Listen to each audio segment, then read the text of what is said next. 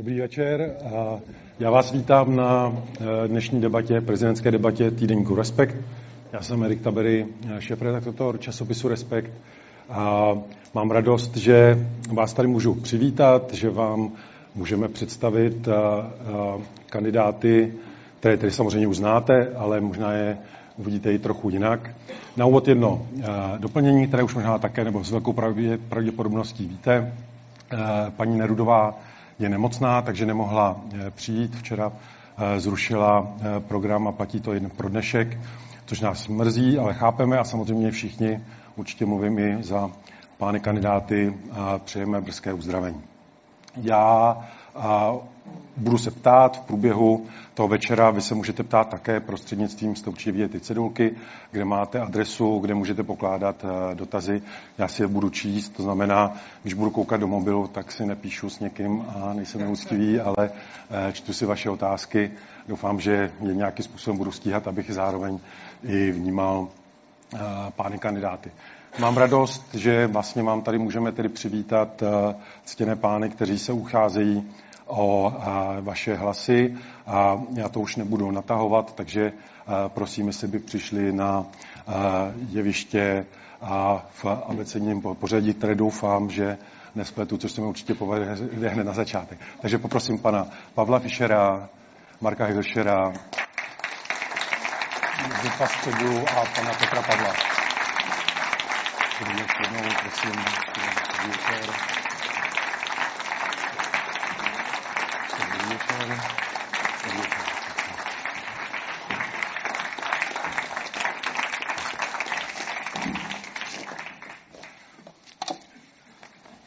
ještě jednou uh, vás tady vítám. Uh, já i panu kandidátům jsem říkal, že vlastně velká část mých otázek uh, bude směřovat k roli prezidenta, pravomocím prezidenta, postavení a vnímání role prezidenta.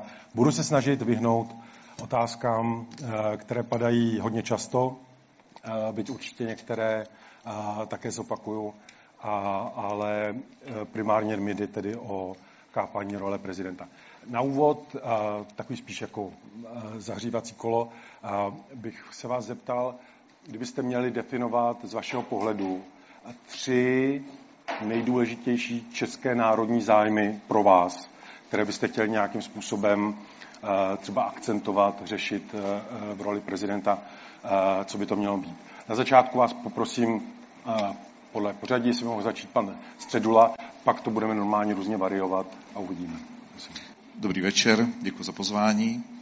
Z mého pohledu ty tři zájmy budou ten první je samozřejmě situace v České republice. To znamená, prezident republiky bude inaugurován 8. března a dá se očekávat, že rok 2023 nebude jednoduchý. Očekává se recese, a tudíž eh, ta vnitropolitická sociální situace České republiky bude nesmírně důležitá a musí se tomu prezident republiky věnovat po všech stránkách, to znamená jak ve spolupráci s vládou, tak ve spolupráci s parlamentem, oběma komorami, ale taky v diskuzi s občany, s podnikateli a podobně.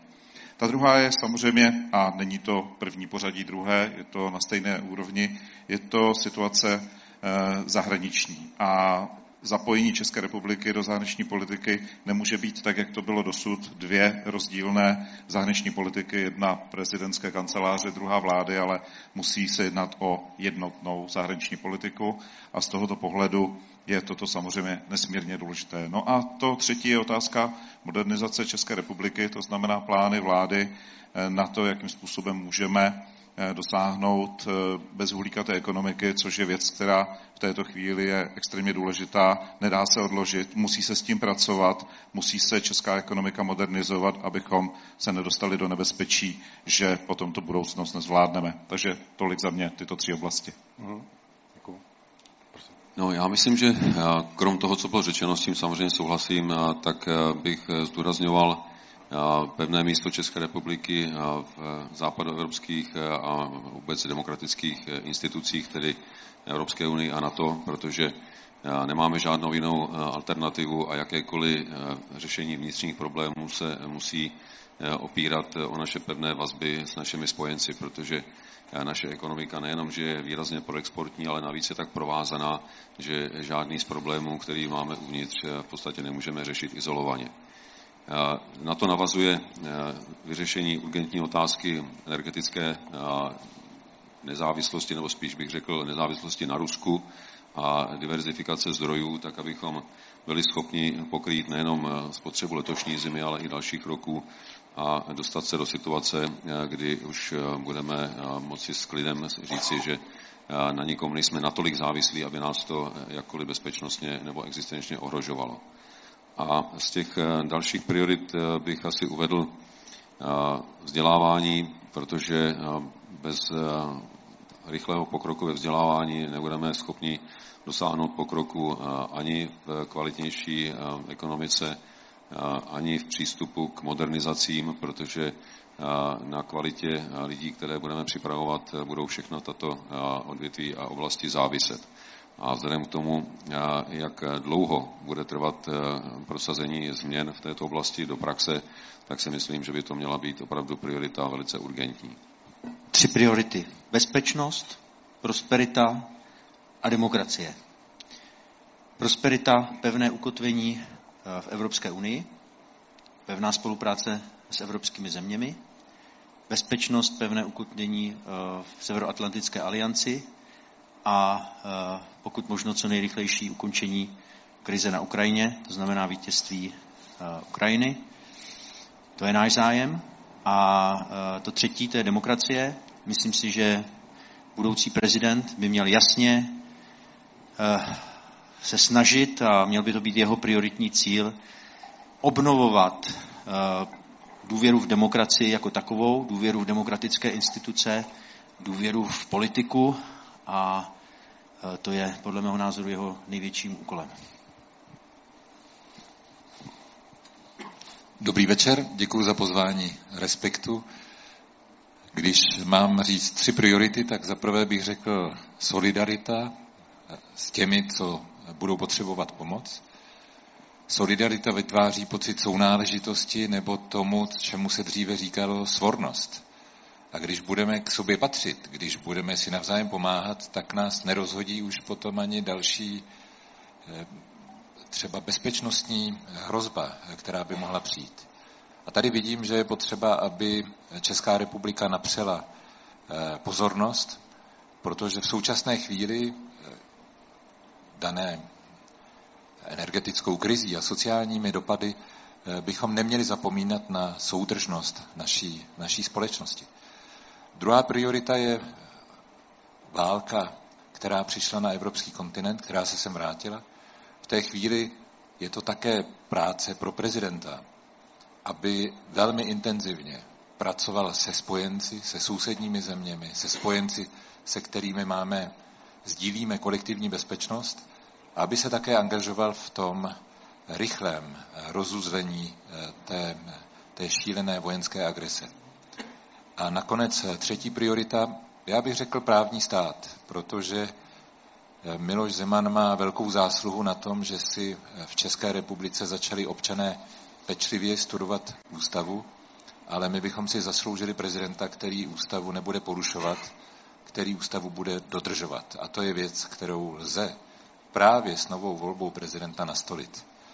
Jeho první významnou pravomocí bude připravit jmenování významného počtu členů ústavního soudu a to je tak obrovská odpovědnost a kompetence, že to s tím vlastně těsně souvisí. Já bych navázal, i těm kompetencím se dostaneme, ale když jste zmínil ty ústavní soudce, a začal bych třeba u pana Hilšera, a kdybyste byl prezident, dokázal byste nám říct, kým byste konzultoval výběr ústavních soudců, pokud si myslíte, že k tomu potřebujete konzultaci? Určitě, určitě potřebuju konzultaci. Minimálně já, myslím, že všichni z nás by potřebovali konzultaci. Takže rozhodně, rozhodně se Senátem, třeba pan Fischer třeba ne, já bych konzultoval. Rozhodně bych konzultoval se Senátem, to je jedna věc. Konzultoval bych s těmi členy vlastně ústavního soudu a těch, aby tam byla i nějaká kontinuita, takže bych konzultoval s předsedou ústavního soudu a, a s odbornou veřejností, řeknu obecně. A z té odborné veřejnosti napadá vás někdo, kdo... Tak já myslím, že třeba s advokátní komorou, protože myslím si, že by bylo dobře, aby mezi, mezi těmi ústavními soudci byli také lidé, kteří mají advokátní praxi. Konzultoval bych tak. A když jste zmiňoval ústavní soud, že byste s ním konzultoval, není tam riziko, že by se vlastně trochu podobalo, že by tam třeba narušil nějaký nový vítr, něco, nějaká změna, že by to bylo pořád v jednom tahu. Tak konzultace ještě neznamená, že budu přejímat všechno od, eh, od eh, těch lidí, s kterými budu konzultovat, ale myslím si, že je třeba opravdu znát názor eh, jaksi široké odborné veřejnosti a myslím si, že je dobré vědět ty konzultace s s těmi současným třeba předsedou ústavního soudu, tak by vypadala o nějaké jakési potřebě dodržovat kontinuitu jo, v, tě, v, té, v té instituci. Takže já myslím, že by mohl, mohl mít a rozhodně by měl důležité postřehy k tomu. Mm-hmm. Pane Středulo, stejná otázka, s kým byste eh, konzultoval výběr ústavní? Co se mě týká, tak má představa u této konzultace je jednak s právnickými fakultami, protože přece jenom to je odborné zázemí eh, vlastně jedno z nejlepších. Poté i s bývalými ústavními soudci, protože přece jenom s odstupem času se vnímá situace v oblasti odbornosti, zaměření, protože musíme vzít potaz, že je to velmi konzervativní instituce a musí zůstat, protože je hlídačem ústavnosti v České republice a je dobře, když tam budou soudci, kteří budou mít a soudkyně, kteří budou mít zkušenosti i z minula. Samozřejmě je tak stejně eh, teoretická báze, tak stejně praktičtí Eh, vykonavatele práva. Nesmíme zapomenout ani na jednotlivé odvětví práva, protože přece jenom se tam může dostat eh, větší množství a ty kauzy jsou velmi rozmanité. Důležitá je funkčnost. Co se ale týká bývalých soudců, záleží zase, teď se probírá vážně kauza, jakým způsobem zda nedojde k tomu, že ještě daleko dříve se určí jméno předsedy ústavního soudu. Tady je nutno podotknout, že sice právo na to je, ale myslím si, že by to mělo být eh, ponecháno budoucímu prezidentovi, pokud tam není nějaký důvod z prodlení a myslím si, že žádný není, ale důležité je taky, aby byla kontinuita, to znamená, někteří soudci ústavního soudu pokračují dále, jsou dva a je potřeba zabezpečit i kontinuitu eh, pro ty příchozí, které přijdou. Ale je tady důležitá věc, na které se nikdy nesmí zapomenout, a on to tady řekl před malou chvíli, eh, v této souvislosti Marek Helšera, to je to, že prezident nemá přímovou kompetenci jmenovat ústavní soudce. To může pouze se souhlasem Senátu. Takže v tomto případě musí být velmi úzká spolupráce se Senátem, aby došlo ke koncenzuálnímu eh, návrhu a následnému přijetí, protože nemyslím si, že je vhodné, aby padl nějaký návrh a následně Senát ten návrh shodil ze stolu. V tomto případě je to i o důstojnosti určování ústavních soudců a vše, co s tím souvisí, takže z mého pohledu by to byla široká konzultace, eh, která by vedla ke kontinuitě a k zabezpečení ústavnosti ústavního soudu a jeho rozhodnutí. Děkuji. Pane Pavle? Já myslím, že eh, Miloš Zeman vnesl do jmenování nejenom soudců, eh, ale i členů bankovní rady a, a profesorů a povyšování generála, udělování státních vyznamenání, tak trochu ducha monarchie. A že by tomu rozhodně prospěla mnohem větší transparentnost. A z toho důvodu si myslím, že je na místě, aby nejenom byla zveřejněna jména těch, kdo se budou na té radě, koho nakonec vybrat, podílet, měla by být zveřejněna jasně i kritéria, podle kterých se bude vybírat Mělo by zřejmě asi proběhnout i veřejné slyšení, ve kterém by nominovaní kandidáti, jejichž jména by také měla být veřejná, byli spovídáni nejenom odbornou veřejností, ale třeba i veřejností jako takovou, a při kterém by měli možnost prokázat nejenom svoji odbornou znalost, ale také lidskou integritu.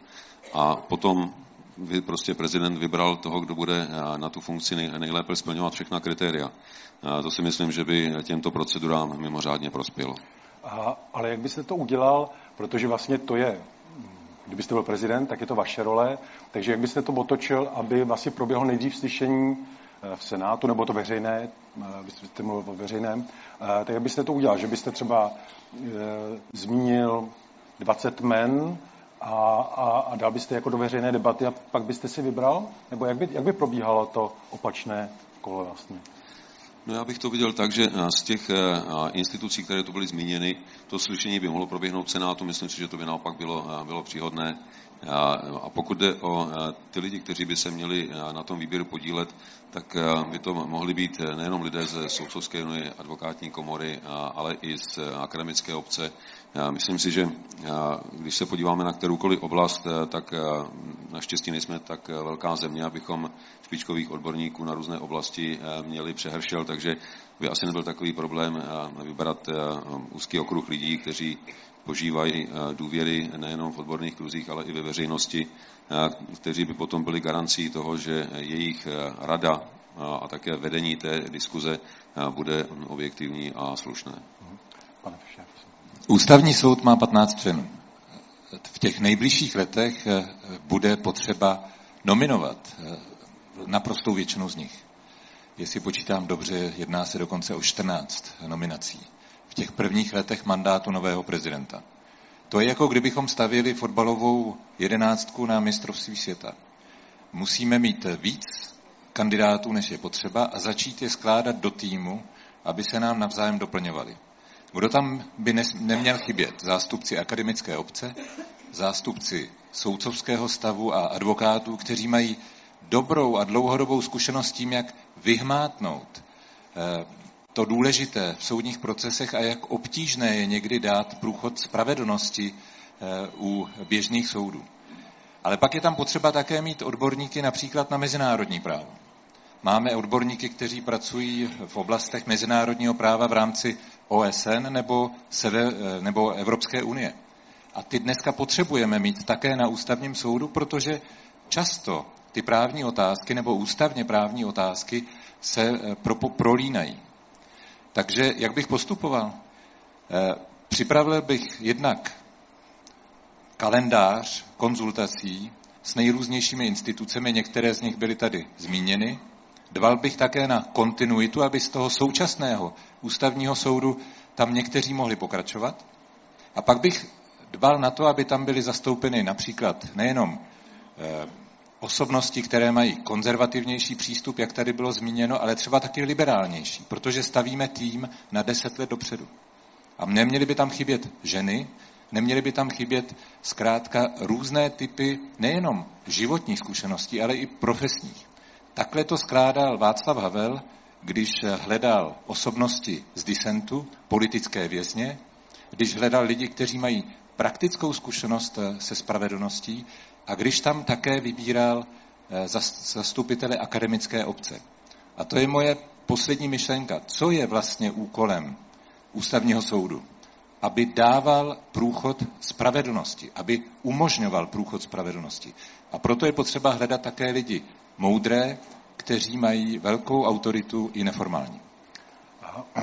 Děkuji. Pane Pavle, vy jste tady vlastně zmínil, že eh, Miloš Zeman z toho udělal trochu eh, takové království porušil téměř všechny pravomoci, nebo co se dá jako najít v nějaké, někde zapsáno. Jsou, a samozřejmě ta otázka potom bude platit pro, pro všechny, ale u vás bych začal. Myslíte si, že potřebujeme zpřísnit či zpřesnit pravomoci prezidenta? Já bych ani tak neřekl zpřísnit, zpřesnit, rozšířit nebo omezit. Myslím si, že pravomoce prezidenta jsou dostatečné ale eh, to, v čem bych viděl smysl, eh, samozřejmě po eh, odborné diskuzi je možná zpřesnění ústavy tam, kde se ukázalo, že ji Miloš Zeman využíval až příliš tvořivě. Konkrétně třeba při jmenování vlády. My máme v ústavě lhuty pro rozpuštění poslanecké sněmovny, pokud nenaplňuje nějaká kritéria, jsou tam jasně popsané případy a časové lhuty, ale třeba lhuta pro jmenování vlády tam není žádná. Takže může se stát, že prezident, pokud k tomu bude přistupovat jako Miloš Zeman, tak může tak trochu tu ústavu ohýbat. A ústava by neměla být vytesená do kamene, ústava by měla reflektovat na změny života a pokud situace dozrává, ta ústava dospívá, a ukáže se, že v některých ohledech eh, neúplně přesně vystihla to, co je potřeba, no tak je na místě prodiskutovat, jestli by ta změna pomohla. Pokud ano, tak eh, já si myslím, že bychom ji měli udělat tak, aby k takovýmhle excesům už ne, potom nedocházelo. Kdybych navázal, Byl byste třeba pro, nebo byste nechal, protože na rozdíl třeba od ústavních soudců, jak tady padlo, kde hraje klíčovou roli Senát a vlastně může zabránit případně nějakému excesu. Myslíte, že by to mělo být třeba i u centrální banky? To znamená, že by se tam posílila ta role kontrolní Senátu. Sněmovny. Myslím, že je to na místě, ano. Uh-huh. Prosím, pane Fischere, na otázku. Ústavu? Máte smůlu nějakou. Už dobrý. Dobré. Jo? Já bych ústavu nepřepisoval, neopravoval, mně by úplně stačilo, kdybychom ji dodržovali. Na světě jsou přeci státy, které ani psanou ústavu nemají a také to funguje. Já bych se spíš poučil z toho, co teďka máme před sebou jako příklad, který není hodný k následování. A mám na mysli přístup Miloše Zemana k ústavě. Ústava a zákony totiž byly psány pro slušné lidi. Pro ty, kteří mají dobrou vůli je nejenom respektovat, ale dokonce uvádět v život. Takhle zní dokonce slib eh, člena vlády. A prezident nejenom, že přísahá na ústavu, on dokonce slibuje věrnost České republice. Tak zní prezidentský slib. Takže já bych z, téhle, z tohoto pohledu zbytečně do ústavy nestupoval, pokud to není nutné, eh, protože my bychom potom mohli upřesňovat opravdu i věci, které už nedávají smysl, aby tam byly. Ale máte pravdu, že v případě centrální banky se nabízí následující otázka. A není to e, nic originálního. Takhle před deseti lety uvažovala e, stálá komise pro ústavu Senátu, která analyzovala zavedení přímé volby a tu ústavní změnu. A ta varovala, že pokud se nezmění způsob jmenování členů centrální banky, tak přímo zvolený prezident, který potřebuje zmobilizovat obrovské finanční prostředky, aby se stal známým a volitelným, může potom na znak určitého vděku do centrální banky nominovat někoho z těch jeho největších podporovatelů a sponzorů. Tohle je deset let stará analýza. Když si ji přečtete, zjistíte, že celou řadu varování, na které tam Senát tehdy upozorňoval, se stala skutečností. A my bychom si měli dát pozor na to, abychom například analyzovali po deseti letech, co nám přímá volba přinesla a kde jsou ta nebezpečí, která se například potvrdila. Musím říct, že to je velmi zajímavý dokument, který doporučuji čtenářům respektu ke studiu. A když jste ale na začátku zmiňoval, že byste jakoby neměnil, že by tam měl být někdo, kdo eh, tu ústavu jakoby dodržuje. My jsme měli deset let člověka, který nedodržoval a ukázalo se, že téměř není, ne, ne téměř, není síla, která by ho donutila eh, ji dodržovat. Není tím pádem jako ta sebeobrana trochu na místě, protože se to může zopakovat? Je, a o tom mluvím. Po deseti letech přímé volby stojí za to analyzovat, co nám ta přímá volba přinesla a v čem jsou ta pravidla nastavená tak, že možná nefungují. Ale vy už Když něco se podíváte... víte, jako že máte nějakou zkušenost, uh, jste senátor, kde to jakoby nefungovalo, kde to ne tak... Ano, dobře, měl mít analýzu, ale co vy konkrétně byste... Co já konkrétně? Co já konkrétně tam vidím, že přímo volený prezident, tak jak byla upravena ústava, má dokonce slabší kontrolu než ten nepřímo volený, který tam, jak to stálo v textu předtím. Jak se to projevuje? Když potřebujete žalovat prezidenta za hrubé porušení ústavy, tak eh, nejenom, že to udělá Senát, odhlasuje to Senát jako žalobce, to je v pořádku, ale v minulém případě to šlo rovnou na ústavní soud.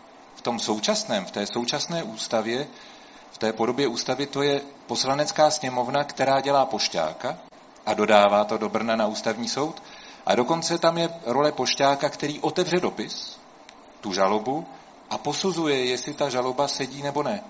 A tohle se přesně stalo s tou žalobou, která šla na Miloše Zemana eh, před několika lety. A to se musí změnit. Přímo volený prezident neznamená prezident utržený ze řetězu. A proto je potřeba začít studovat, co nám ta zkušenost přinesla a v čem ty změny ve prospěch přímé volby vlastně oslabily kontrolu prezidenta, protože prezident není libero. On by měl být také pod kontrolou například parlamentu a o tom, že to není snadné, svědčí i ten náš pokus dát na stůl článek 66 ústavy v okamžiku, kdy prezident vlastně nebyl v úřadě, neplnil svoji roli. A sami jste viděli, jak složitá debata to byla. A přitom v ústavě se předpokládá, že tak jako když nepřijdete do práce a máte neschopenku, tak i prezident by měl dostat neschopenku, když nemůže pracovat. A tu neschopenku mu má vystavit Senát. Ale ne, nevyšlo to, nešlo to. Je to příliš složité. Ta samá otázka teda na pana Hilšera. A jestli byste mohli odpovědět i na tu zmínku, co použil pan Fischer, o tom, jestli by se změnil, měla změnit i ta forma, eh, řekněme, v uvozovkách trestu, kontroly snadnější strany Senátu. Tady už bylo mnohé řečeno, já to nechci opakovat. Eh, z různých jednání v Senátu dneska vím, že není vůle k tomu, aby se eh, měnila v tomto smyslu ústava a myslím si, není vůle k tomu, aby se měnila ústava obecně, třeba o tom, co říkal tady pan, pan, pan generál Pavel. Takže, takže já nejsem ten, který by něco takového inicioval. Nicméně diskutuje se ta možnost vlastně zpřísnění toho dohledu nad prezidentem. To znamená usnadnění možnosti vlastně žalovat prezidenta v situacích, kdyby vážným, hrubým způsobem porušoval ústavu. Tedy, tedy aby se vlastně ten princip vlastně Eh, toho prezidentského režimu vlastně ponížil eh, ve prospěch, eh, ve prospěch parlamentu a ve prospěch vlastně toho parlamentního systému, kdy vlastně změnou té přímé volby, a to už se opakují, nebo opakují některé věci, které tady zazněly, tak prezident dostal jaksi mnohem, mnohem větší mandát a, a legitimitu, než možná by si v tom parlamentním systému Eh, zasloužil. Takže hmm. tímto směrem je možné uvažovat, abychom ho dostali více pod kontrolu, protože nevíme, kdo se eh, stane v budoucnosti eh, prezidentem a ta situace, která tady byla s prezidentem Zemanem, tak by se mohla opakovat a tomu je třeba tedy předcházet. Hmm. Pane Středlo, to samá otázka na vás. Prezident republiky není osobou, která má zákonodárnou iniciativu. To je plně v rukou poslanské sněmovny a senátu. A pokud přijme ústavní zákon, prezident nemá právo ho ani vetovat, což je správně, no a tudíž bude platit. Takže poslanci a senátoři, to je výzva pro ně. Pokud mají tu vůli, pokud jsou schopni přijmout ústavní zákon, tak ho přijmou a bude platit. My jsme v této chvíli v situaci, že platí stávající ústava. A bude platit do chvíle, dokud nepřijmou oboje komory parlamentu. A z tohoto pohledu je to povinnost prezidenta se řídit ústavou. V tom pořadí nebo v tom pojetí, jako je nyní, anebo pojetí, jaká bude v budoucnu. Se vším, co k tomu patří. A pokud jsou tam některé věci, které nejsou jisté, ale to je na e, zákonodárných sborech, aby se tím zabývali. Pokud jsou tam věci, které potřeba upřesnit. Ústava je velmi dobře napsaná to musím říct od samotného počátku. Opravdu je to mimořádné, jak se povedla Ústava České republiky složit. A čest každému, kdo se na ní podílel. Opravdu myslela na hodně, hodně věcí velmi dopředu, s velkou perspektivou a myslím si, že právě ústavní soud a jeho rozhodování to dává velmi silně najevo. Ale z tohoto pohledu já nemůžu takovou iniciativu, pokud bych byl prezidentem republiky, iniciovat a záleží opravdu na poslancích a na senátorech. A co se týká, jste se ptal ještě na jednu věc, co se týká bankovní rady. Bankovní rada má být nezávislá na politických stranách. Zcela. Proto je tam ten unikát, že ji jmenuje přímo prezident. My vlastně řešíme spíš otázku, jak to koná v realitě, ale Miloš Zeman není jediný, kdo jmenoval členy bankovní rady. A myslím si, že míra konzervatismu, jaká musí být zachována u bankovní rady a změní zákona o České národní bance, dává poměrně zřejmé mantinely, jak má a co má naplňovat ten, kdo bude eh, nominován a následně jmenován za člena bankovní rady. A myslím si, že ta kombinace s zákonem o České národní bance je v tomto případě eh, dostačující. Eh, své vole v tomto případě věřím tomu, že nikdo z kandidátů, kteří kandidují na prezidenta České republiky od roku 2023, tak takovýto přístup, jaký, jaký byl realizován, tak jej v zásadě nezvolí. Vážně si myslíte, že nikdo z těch, co dnes kandidují na prezidenta, by to nezvolil? Já si myslím, že ne. Já, já, věřím tomu, já věřím tomu, že ne. Člověk má mít nějaké ideje a v tomto případě by byl rád, aby nic takového nedošlo. Je pravdou, že jsou tam jeden, dva, tři, u kterých bych pohyboval. Já teď opravdu jedu po těch... To je z nuly na tři, to je docela dost. Ne, ne, já opravdu věřím, v tomto věřím, že, eh, že si toto nikdo eh, netroufne. Pokud ano, tak jsme v ohrožení a v tom případě věřím, že lidé je nezvolí. Mm, uvidíme. Uh, uvidíme. Měli jsme dva pokusy a vyšlo to, že zvolili člověka, který to porušoval. Ale uh, uvidíme. Využil bych uh, další otázku, i bych začal pana Heršera i z toho důvodu, že je trochu zdravotnická, vy jste lékař. Uh, my jsme měli zkušenost uh, s stávajícím prezidentem. Vlastně jsme měli s oběma prezidenty, teda myslím si teď prvního Václava Havla, ale i Miloše Zemana, kteří měli docela velké zdravotní potíže během úřadování. Zatímco Václav Havel vlastně mě popisoval, v jakém stavu je, by to chvilku trvalo, ale pak to jakoby popsal, eh, tak u Miloše Zemana eh, by to sliboval, když kandidoval, že to bude zveřejňovat, tak to potom neudělal, že na to nemá právo. Jo, teda, že nechce, aby se narušilo jeho právo. Tak by mě zajímalo na vás všechny, tady bych začal, jestli byste zaprvé zveřejňovali svoji, svůj zdravotní kondici a druhá věc, kdybyste byli v takovém stavu, jako je Miloš Zeman, a tam nemyslím jenom ten úplný zdravotní kolaps, ale že vlastně de facto nemůže vykonávat, nebo vykonává málo ten úřad, jestli byste raději odstoupili. Takže prosím. I když nikdy nevíme, co se může stát. Právě, než bych vám to přál, ale... Nikdy nevíme, co se může stát. Eh, vím z medicíny, že nevíme dne ani hodiny, ostatně na to nemusí člověk projít medicínou, aby toto věděl. Takhle, já nejsem proto, aby se zveřejňovaly nějaké podrobné uh, lékařské zprávy u lidí, kteří vypadají normálně, kteří, uh, kteří jsou zdraví, uh, kteří jsou zdraví, trošku to odlehčíme, kteří jsou zdraví na první, na první pohled, myslím, že to jsme tady všichni a nevidím mezi těmi kandidáty, kteří jsou tam teď, tak někoho, kdo by opravdu nesplňoval ta kritéria na první pohled medicínský. Eh, a proč? Já, já myslím, že eh, jako to čtení v těch jako lékařských zprávách může zavádět k nejrůznějším, eh, k nejrůznějším debatám, diskusím, které jsou podle mého názoru naprosto zbytečné. Jestli někdo má cukrovku nebo, nebo cokoliv, cokoliv jiného, vyšší krevní tlak, tak jestli to má být, já nevím, 120 na, na 80 nebo 155. Jo? Čili toto si myslím není potřeba ale rozhodně v situaci, kdyby prezident, kdyby prezident eh, z nějakého důvodu byl hospitalizován, kdyby nemohl vykonávat eh, funkci, tak tam bych jednoznačně eh,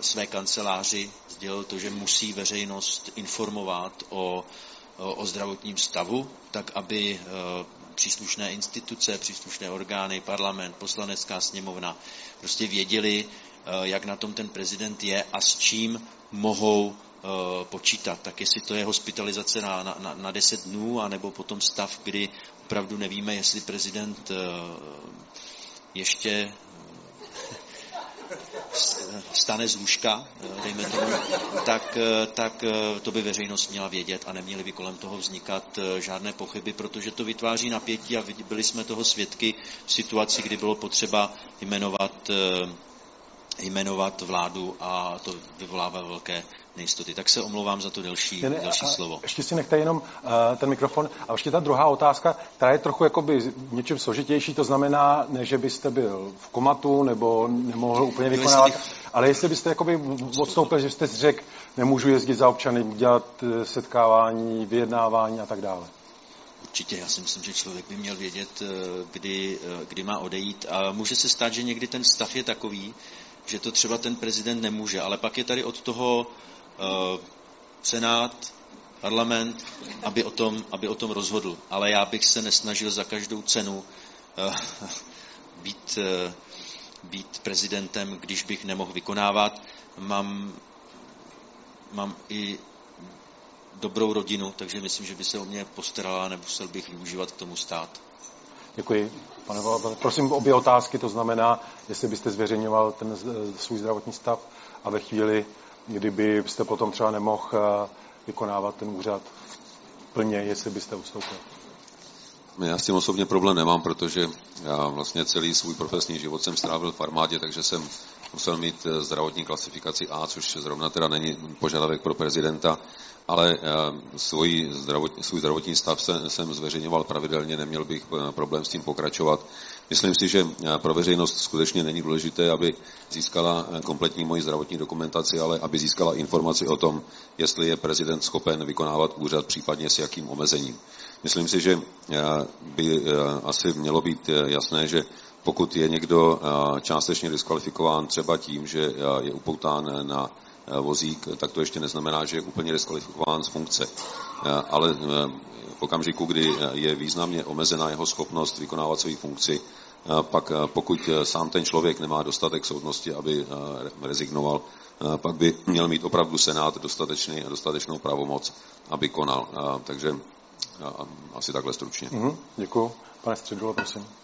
Rozhodně nemám problém se zřejením svého zdravotního stavu a myslím, že je to správné. Ta otázka hospitalizací, jak jste podotknul, už to tady dvakrát se odehrálo, že kolem toho byla eh, tajemství a myslím si, že zbytečná. A v tom případě by měla být eh, informační povinnost kanceláře informovat o zdravotním stavu a o předpokládaném eh, nejen důvodu, ale zejména ukončení hospitalizace. A co se týká zdravotního stavu, který znemožňuje výkon funkce, tak by to mělo být takřka automatem a mělo by to být i ctí eh, člověka v té funkci tak to učinit. Připomenu, že někteří i členové poslanecké sněmovny Eh, byli, pobírali mm, plat dlouhodobě, byli nemocní, nevykonávali a přesto neodstoupili. A to si myslím, že není dobrá zpráva pro eh, kultivaci české politické scény a v tomto případě se to týká tak stejně prezidenta jako eh, členů vlády, jako členů parlamentu. Uh-huh. Pane ano, jsem připraven zveřejnit zdravotní stav a co se týče toho, kdyby můj zdravotní stav ne, neodpovídal té náročnosti funkce, tak tady platí jedno moudré pravidlo, které říká, že je skutečným uměním včas umět odejít. A to mně přijde docela důležité si připomenout. Co se týče článku 66, tak jak známo, tak to není jenom Senát, ale musí to být i sněmovna, to znamená obě dvě komory parlamentu, které o tom hlasují. A nakonec ještě vzpomínka, vy jste zmiňoval Václava Havla, já jsem u toho tehdy byl a my jsme tehdy hodně promýšleli, jak do detailů informovat veřejnost ve chvíli, když šel na tu náročnou operaci plicní a potom na ty další operace. A tam jedna věc je, že zveřejníte, že prezident jde na plánovaný nebo neplánovaný zákrok a čeho, ale pak musíte dobře plánovat i to, až bude po operaci, tak jak o tom budete dál e, mluvit. Do jakých detailů a jak často. A tohle je věc, která se tehdy hledala. Nemyslím si, že to bylo se spožděním. Tehdy se opravdu eh, poprvé hledala cesta k tomu, jak demokraticky zvolený prezident má informovat občany a instituce. A mám za to, že se ta cesta našla. Začalo mluvit lékařské koncílium například. To byla eh, nová praxe, která se tehdy zaváděla. Takže já mám za to, že to, jak zafungovala kancelář prezidenta republiky ve chvíli, kdy Miloš Zeman nebyl ve formě, nebyl v úřadě, nebyl schopen ho zastávat, tak to byl pravý opak. Kancelář nemluvila, zakrývala a vlastně neplnila svoji roli vůči veřejnosti. A to je potřeba také umět pojmenovat. Takhle by to totiž nemělo fungovat. A pane Středulo, samozřejmě opět otázka na nás na všechny, ale začal bych u vás. Představme si teoretickou situaci. Andrej Babiš je premiérem a přijde za vámi, že ministrem zahraničí bude Tomio Okamura. A jmenoval byste ho? Prezident, prezident není eh, automatem eh, nebo zcela automatem na tyto věci, protože taky musí ctít ústavu a eh, něco slíbil a v tomto případě i zahraniční politika má nějaké konsekvence. Jestliže tam bude někdo, kdo bude mít charakter, že zcela poruší vývoj České republiky a ten dlouhodobý vývoj, tak opravdu tam není důvod z mé strany Eh, jej jmenovat a je nutno s premiérem řešit otázku, aby to byl někdo jiný, protože by to taky znamenalo velmi závažné rozkolísání nejenom české politické scény, ale taky mezinárodních závazků a spochybnění mezinárodních závazků České republiky. A to musí prezident republiky rozhodně ctít, takže v této věci by pravděpodobně, pokud jste takto jmenoval přesně, došlo k souboji mezi prezidentem Středulou a premiérem Babišem. Uh-huh. Pane Pavle, to sama, to samá otázka na vás. Já musím říct, že pokud by opravdu došlo k takové hypotetické situaci, pak zřejmě asi by se z Tomia Okamory stal obratem největší propagátor Evropské unie a NATO. Ale, ale já, pokud by k tomu nedošlo, tak eh, prezident eh, má mít především na paměti zastupování země na venek. A jednou z těch základních priorit, o kterých jsem tady hovořil, je pevné ukotvení České republiky v tom, co nazýváme politickým a kulturním západem. A pokud by měl být ministrem zahraničí někdo, kdo zastává přesně opačný přístup, tak si nedokážu představit, že bych v takovém případě měl s e, designovaným premiérem anebo s premiérem Babišem ve věci Tomia Okamury jako minister zahraničí souhlasit. Mhm. Pane Hršere, ta se má otázka.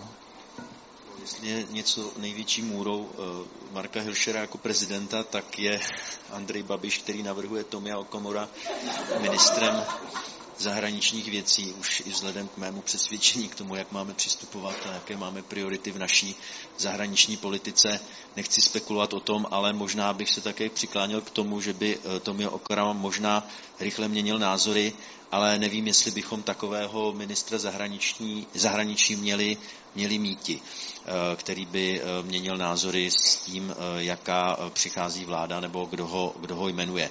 Takže já bych se snažil tomuto vyvarovat, snažil bych se naléhat, a ne snažil, ale naléhal bych na, na premiéra Babiše, aby jmenoval někoho jiného a případně, že už by tedy opravdu chtěl Tomia Okomura ve vládě, což eh, by bylo zajímavé, jak by spolu eh, ti dva vycházeli, tak, eh, tak bych se ho snažil přesvědčit, aby, aby dělal jiného, jiného ministra než ministra zahraničních věcí.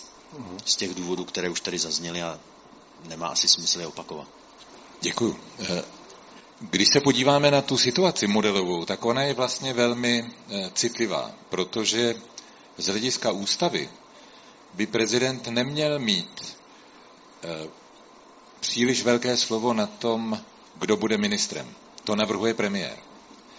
Takže prezident by měl jednat dříve, než taková situace nastane. Kdyby hrozilo, že se do vlády dostane eh, například politická síla, která popírá naše spojenecké závazky, která chce vystoupit z NATO nebo z EU, která chce navázat bratrskou spolupráci s putinovským Ruskem, protože tam může být levnější plyn, tak to je vlastně zásadní ohrožení eh, těch principů nebo těch základních eh, agent nebo těch povinností, které má prezident. On totiž reprezentuje stát na venek, je garantem toho, že vůči našim spojencům budeme vystupovat srozumitelně a budeme spolehlivým spojencem. Takže jako prezident já bych jednal ještě dříve, než by to nastalo, například v době volební kampaně, kde by hrozilo, že se taková strana dostane do vlády. A pak samozřejmě dochází k velmi citlivému rozhovoru mezi premiérem a prezidentem, kdy já jako prezident bych vysvětloval premiérovi, že taková nominace není dobrý nápad, že skončí tím naše nejenom eh, srozumitelnost zahraniční politice, kterou jako prezident mám na starosti, ale také reprezentuje stát na venek, ale také může skončit naše prosperita. A to už je věc, na kterou mohou slyšet i voliči eh, té strany, na které jste se ptal. Takže tady to by bylo opravdu mistrovské dílo z hlediska politiky, protože ústava nedává prezidentovi příliš mnoho dalších možností. Vy byste vstoupil do parlamentní kampaně, tady do voleb do poslanecké sněmovny, že byste říkal voličům nevolte SPD?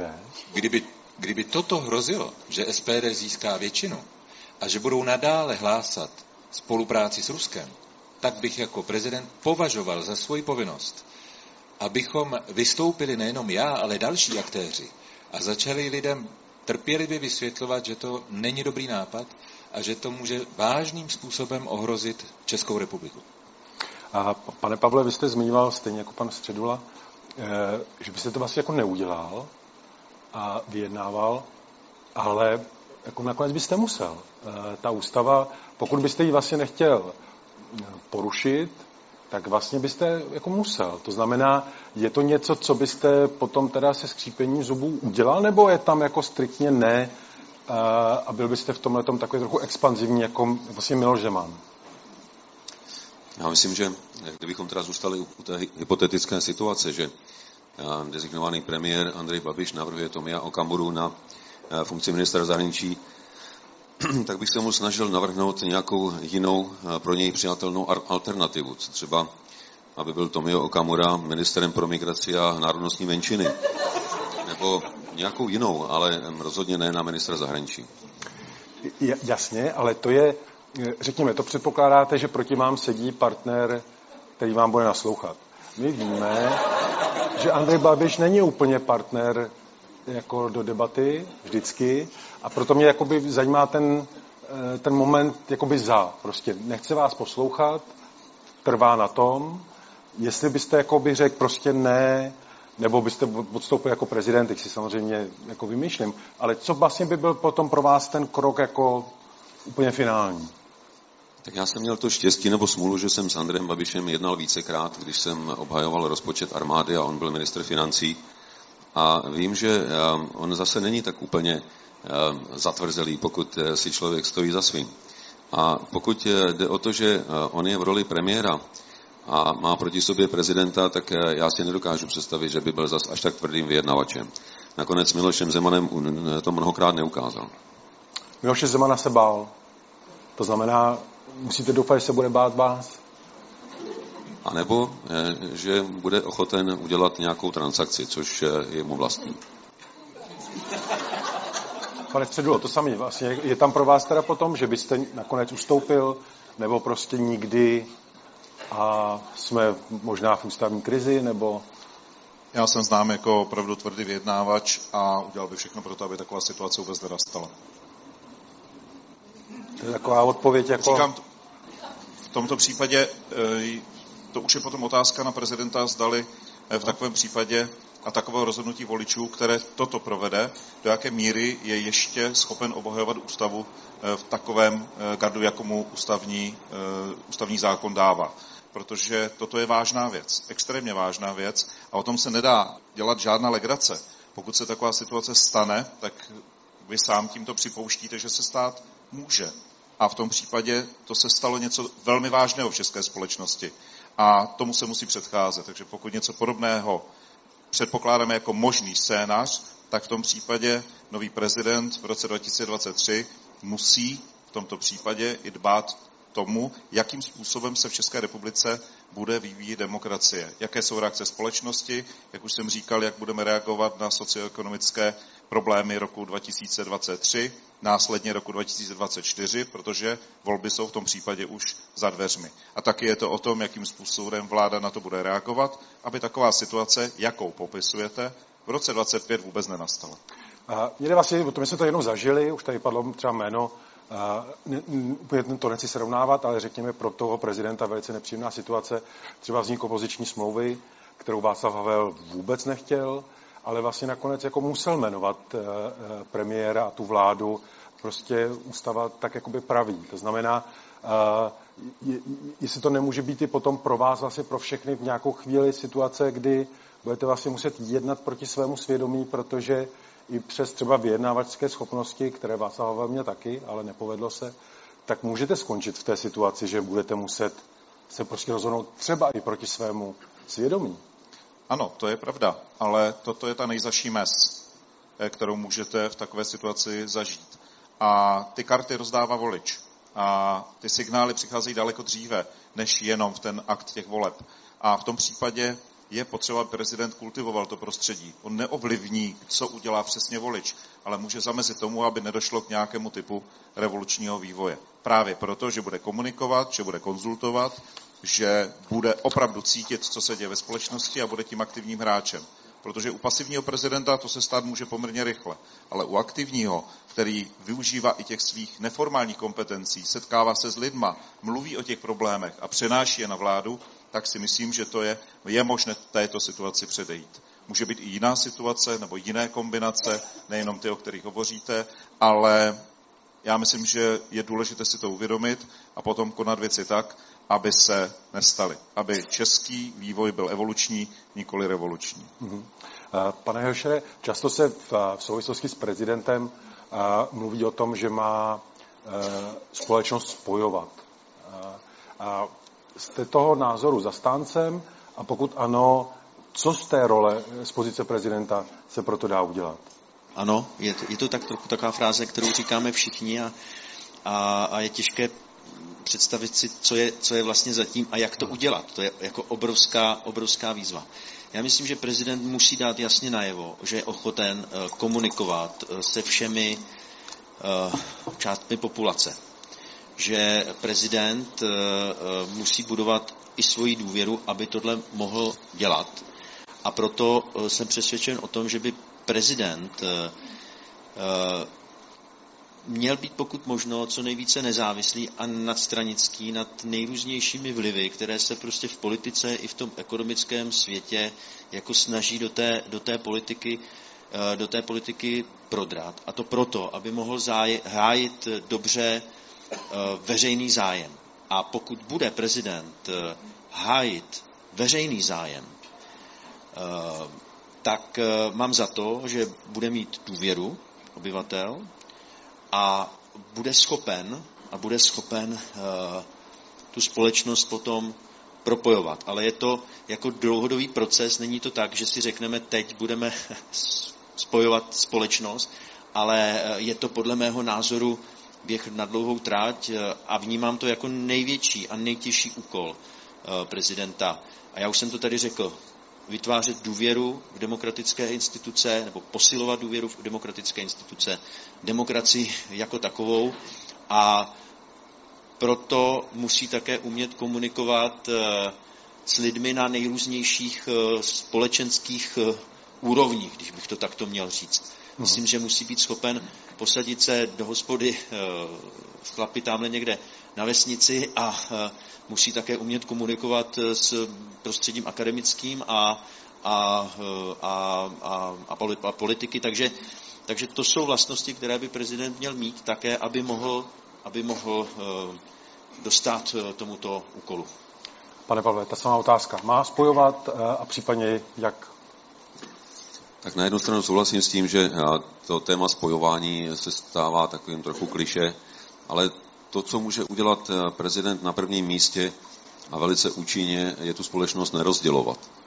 A to je asi to, co eh, vidíme dnes eh, příliš často, že některá prohlášení prezidenta rozdělují nejenom společnost, ale i politické strany a přispívají spíš k nevraživosti, než k tomu, že bychom nacházeli něco společného. Já si myslím, že vždycky se dá najít alespoň něco, na čem mají strany s rozdílnými názory společný zájem. A já jsem pracoval tři roky ve funkci, kde hlavním obsahem bylo nacházet konsenzus. Nacházet konsenzus mezi 30 spojenci se může zdát někdy velice jednoduché, protože všichni by měli mít společný zájem, ale tak jednoduché to nebylo. Ale mojí úlohou bylo hledat pokud možno ty styčné plochy i s našimi protivníky. A když si představíte, kolik asi společného jsme měli s Ruskem krátce po anexi Krymu, a přesto se mi podařilo s generálem Gerasimovem najít společnou půdu, na které jsme se dokázali, dokázali dohodnout. Já si myslím, že eh, určitě na tom nejsme u nás doma tak špatně, abychom eh, se cítili eh, více v nepřátelských pozicích, než jsme byli ve vztahu k Rusku. Takže najít témata, o kterých se můžeme bavit, naslouchat eh, argumentům druhé strany a, a posunovat se alespoň krůček po krůčku velice otevřenou a věcnou komunikací se zapojováním eh, odborníků, eh, kteří budou poskytovat věcné argumenty a návrhy, jak krize řešit. Myslím si, že tohle by měla být cesta. Mhm. Pane Středu, prosím. Já budu praktický. Já myslím, že to rozdělení společnosti už tady nastává.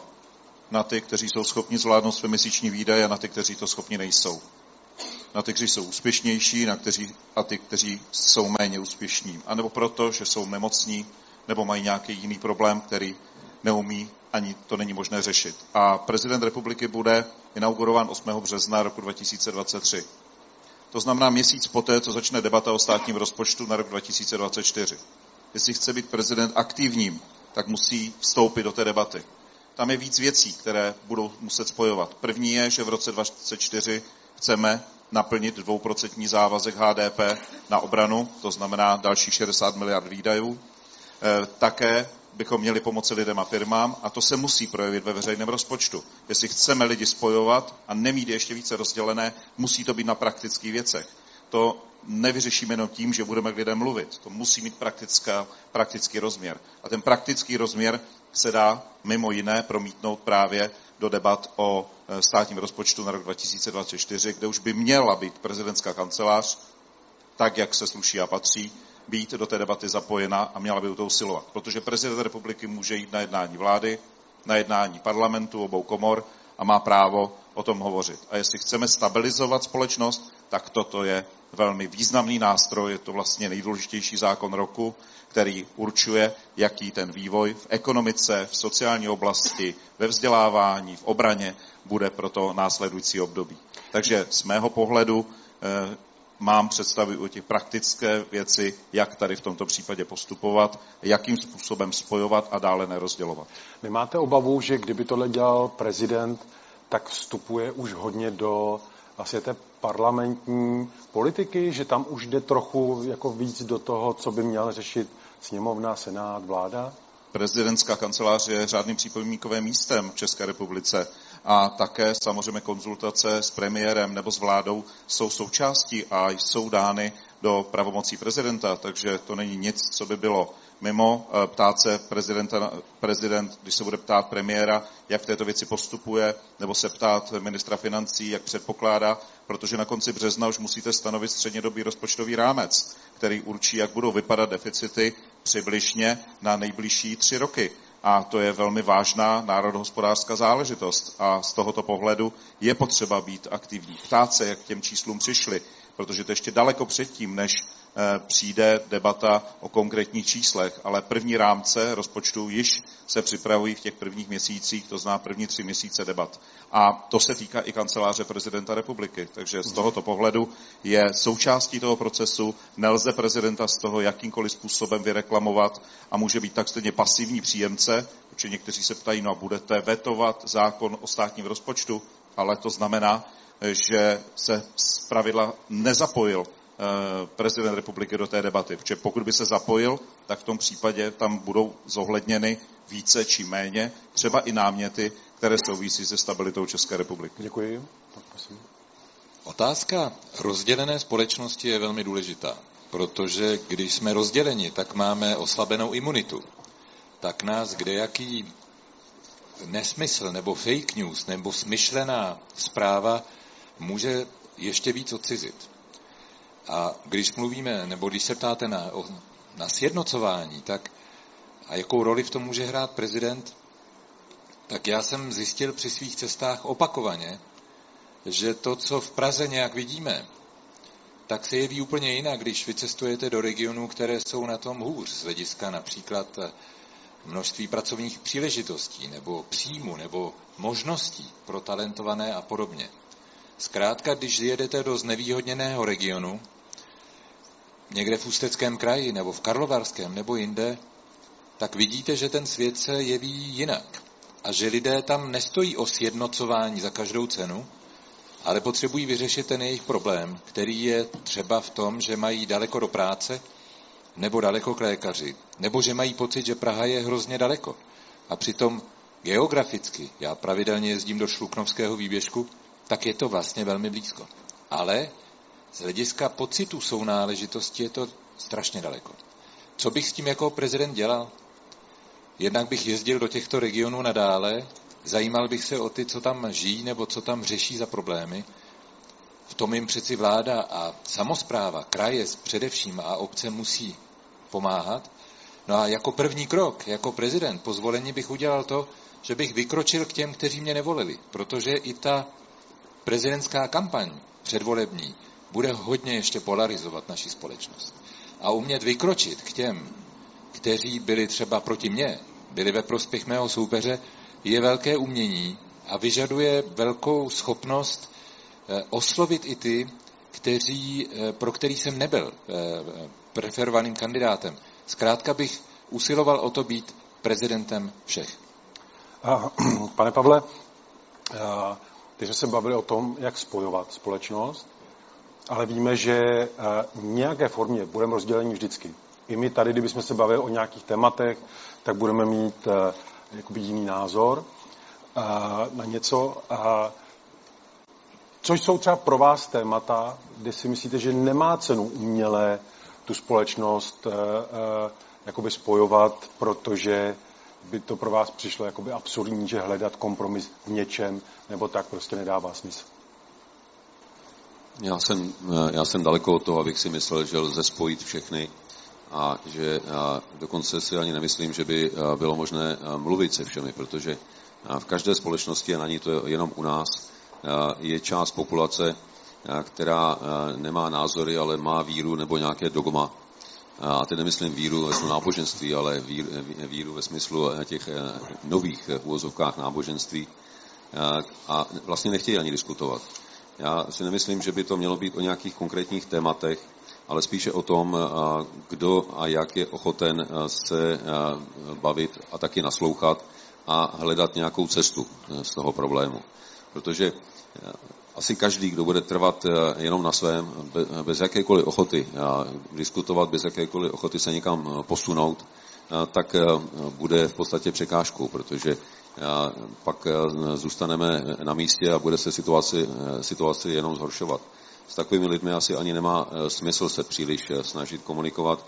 Možná eh, dát jednoznačně najevo vůli naslouchat a v okamžiku, kdy budou připraveni naslouchat i oni a kdy budou schop, ochotni přijmout alespoň nějaký kompromis, pak taková diskuze může pokračovat. A to si myslím, že je platforma, na které se dá začít, ale rozhodně ne, ne s tím, že budeme definovat nějaká témata, o kterých se bavit budeme nebo nebudeme. Spíš by to mělo být o té ochotě. Mhm. Pane Hršere? Já budu konkrétnější. Myslím si, že rozdělení může být například v té otázce zahraničně politické. Já sleduji a vnímám, že e, určitá část společnosti e, je prostě orientovaná e, na východ a nějakým způsobem vlastně vzhlíží, vzhlíží, vzhlíží třeba k Rusku, a tam já bych se teda aspoň snažil působit tak, abych pokud možná co nejvíce lidí získal e, pro tu opačnou orientaci, to znamená orientaci k demokratickým zemím a k demokratické Evropě. Ale ptal jste se mě, co nás může rozdělovat, kde je to tak, že jo? tak jste pokládal tu otázku, že tam bych viděl potenciální uh, Já vlastně... se zeptal na to, kdy si myslíte, že nějaké téma, kde už Toto... nemá cenu to spojovat, jakoby že... Cenu, cenu to má vždycky. Já myslím, že třeba vždycky se snažit navázat komunikaci a mluvit s těmi lidmi a, a být s nimi. Já jsem takhle jezdil teďko celé jaro a léto, část podzimu, stál jsem na ulici a tak trochu jsem se o to snažil s těmi lidmi komunikovat. A musím říct, že i přesto, že jsme třeba nedošli k tomu, že bychom nakonec si podali ruku a já jsem, anebo ten člověk mě přesvědčil, tak eh, ti lidé oceňovali to, že s nima někdo mluví. Eh, byť má eh, jiný názor, ale že s nima mluví. To slovo nemáme rádi upřímně, autenticky a, a, je, tam, a je tam s nimi. A to je podle mého názoru cesta k tomu, jak lidi získávat vlastně i pro, pro vlastní ideje a, a, a cesty, které, o kterých jsme přesvědčeni, že, že jsou správné. Proto jsem zdůrazňoval tu schopnost mluvit s lidma, nebát se jít, eh, jít mezi ně a, a vyjet do těch, do těch, do těch regionů a, a komunikovat. Takže já si myslím, že nad nikým není možné úplně uh, zlomit hůl, uh, ale hm, někdy to bývá, někdy to bývá obtížné. Prosím, pane. Mně přijde velmi důležité, abychom na jednu stranu přijali skutečnost, že žijeme v pestrobarevné pluralitní společnosti, takže je naopak dobře, že můžeme mít úplně rozdílné názory na celou řadu věcí a hledat eh, společné téma nebo společný cíl. A když ten cíl začneme definovat, například jakou zemí chceme být za 20 let, když se podíváme na ty dlouhodobé strategické úkoly, které často vlády dávají do šuplíku místo toho, aby se dávali do veřejné debaty, v tom prezident může taky pomoct, že ty důležité strategické otázky položí na stůl a sezve k tomu nahrad partnery z občanské společnosti, z akademických pracovišť, z těch, kteří mají eh, za to odpovědnost eh, ve státě, tak můžeme definovat vlastně, kam chceme jít, nebo naopak, kam nechceme jít. A tohle je možná mnohem silnější pojivo, když budeme mít důvěru jedni v druhé, než kdybychom hledali témata, na kterých se buď sjednotíme nebo rozejdeme. Já bych pracoval s tou energií, která u nás je a která může být právě skvělou, eh, skvělým motorem k tomu, abychom řešili budoucnost. My pořád řešíme krize. Řešili jsme pandemickou krizi, teď řešíme energetickou nebo sociální krizi. Ale ty krátkodobé věci, které musíme řešit, jako kdyby nám brali energii a rozhled na to, co musíme řešit tak jako tak dlouhodobě. A tohle bych jako prezident dával na stůl. A možná zjistíme, že potom máme mnoho víc společného z hlediska zájmu, eh, než by se zdálo při povrchním analyzování naší společnosti. Eh, to zní hezky, je to hodně obecné. Eh, kdybych to stáhnul zpátky k té otázce, ve chvíli, kdyby po vás někdo chtěl jako kompromis, nebo pojďme se shodnout na tom, že typově, že prostě Ukrajinci si můžou za to, že je napad Vladimír Putin, tak tam byste asi nehledal, nebo hledal byste, pojďme najít jako formulaci, která, protože ta společnost v tom tématu je rozdělená. Tam asi nemáte potřebu jí sjednocovat v tom názoru. Ne, tam stačí jenom jít k faktům a připomenout, jak se celá agrese připravovala, jak se připravovala na straně Ruska, že šlo o systematickou přípravu imperiálního porobení suverénního státu, naprosto v rozporu s chartou OSN a tady není na čem se jiném eh, ano, sjednocovat. Tomu jsem, tomu Takže jsem pokud budeme pracovat s tím, že bychom se měli sjednocovat s těmi, co jsou živeni za pomoci lživých dezinformací, tak nepochopíme včas, že jsme uprostřed psychologické války, ve které se musíme také bránit právě těm, kteří zkoušejí nás rozhádat nebo s námi manipulovat. No, prosím, pane Střelo. Já jsem se dostal do situace, že jedna obrovská nadnárodní společnost rozhodla, že zavře firmu v Čechách, tady v Praze, s tisíci zaměstnanci. Můžete říct, to už nemá smysl. Se rozhodli, definitivně se rozhodli, oznámili to zaměstnancům, přestože předtím jim děkovali za spolupráci a někdo by usoudil, toto už není jednání. Ale my jsme to nevzdali a ti lidé dostali v Čechách největší odstupné eh, ze všech společností, které takovouto situaci řešily. Protože jsme se nevzdali. Já si myslím, že není téma, kde by nemělo smysl eh, jednat, vyjednávat, protože to je o tom nastavení, jaké máte. A něco vzdávat dopředu si myslím, že není to eh, ten správný přístup.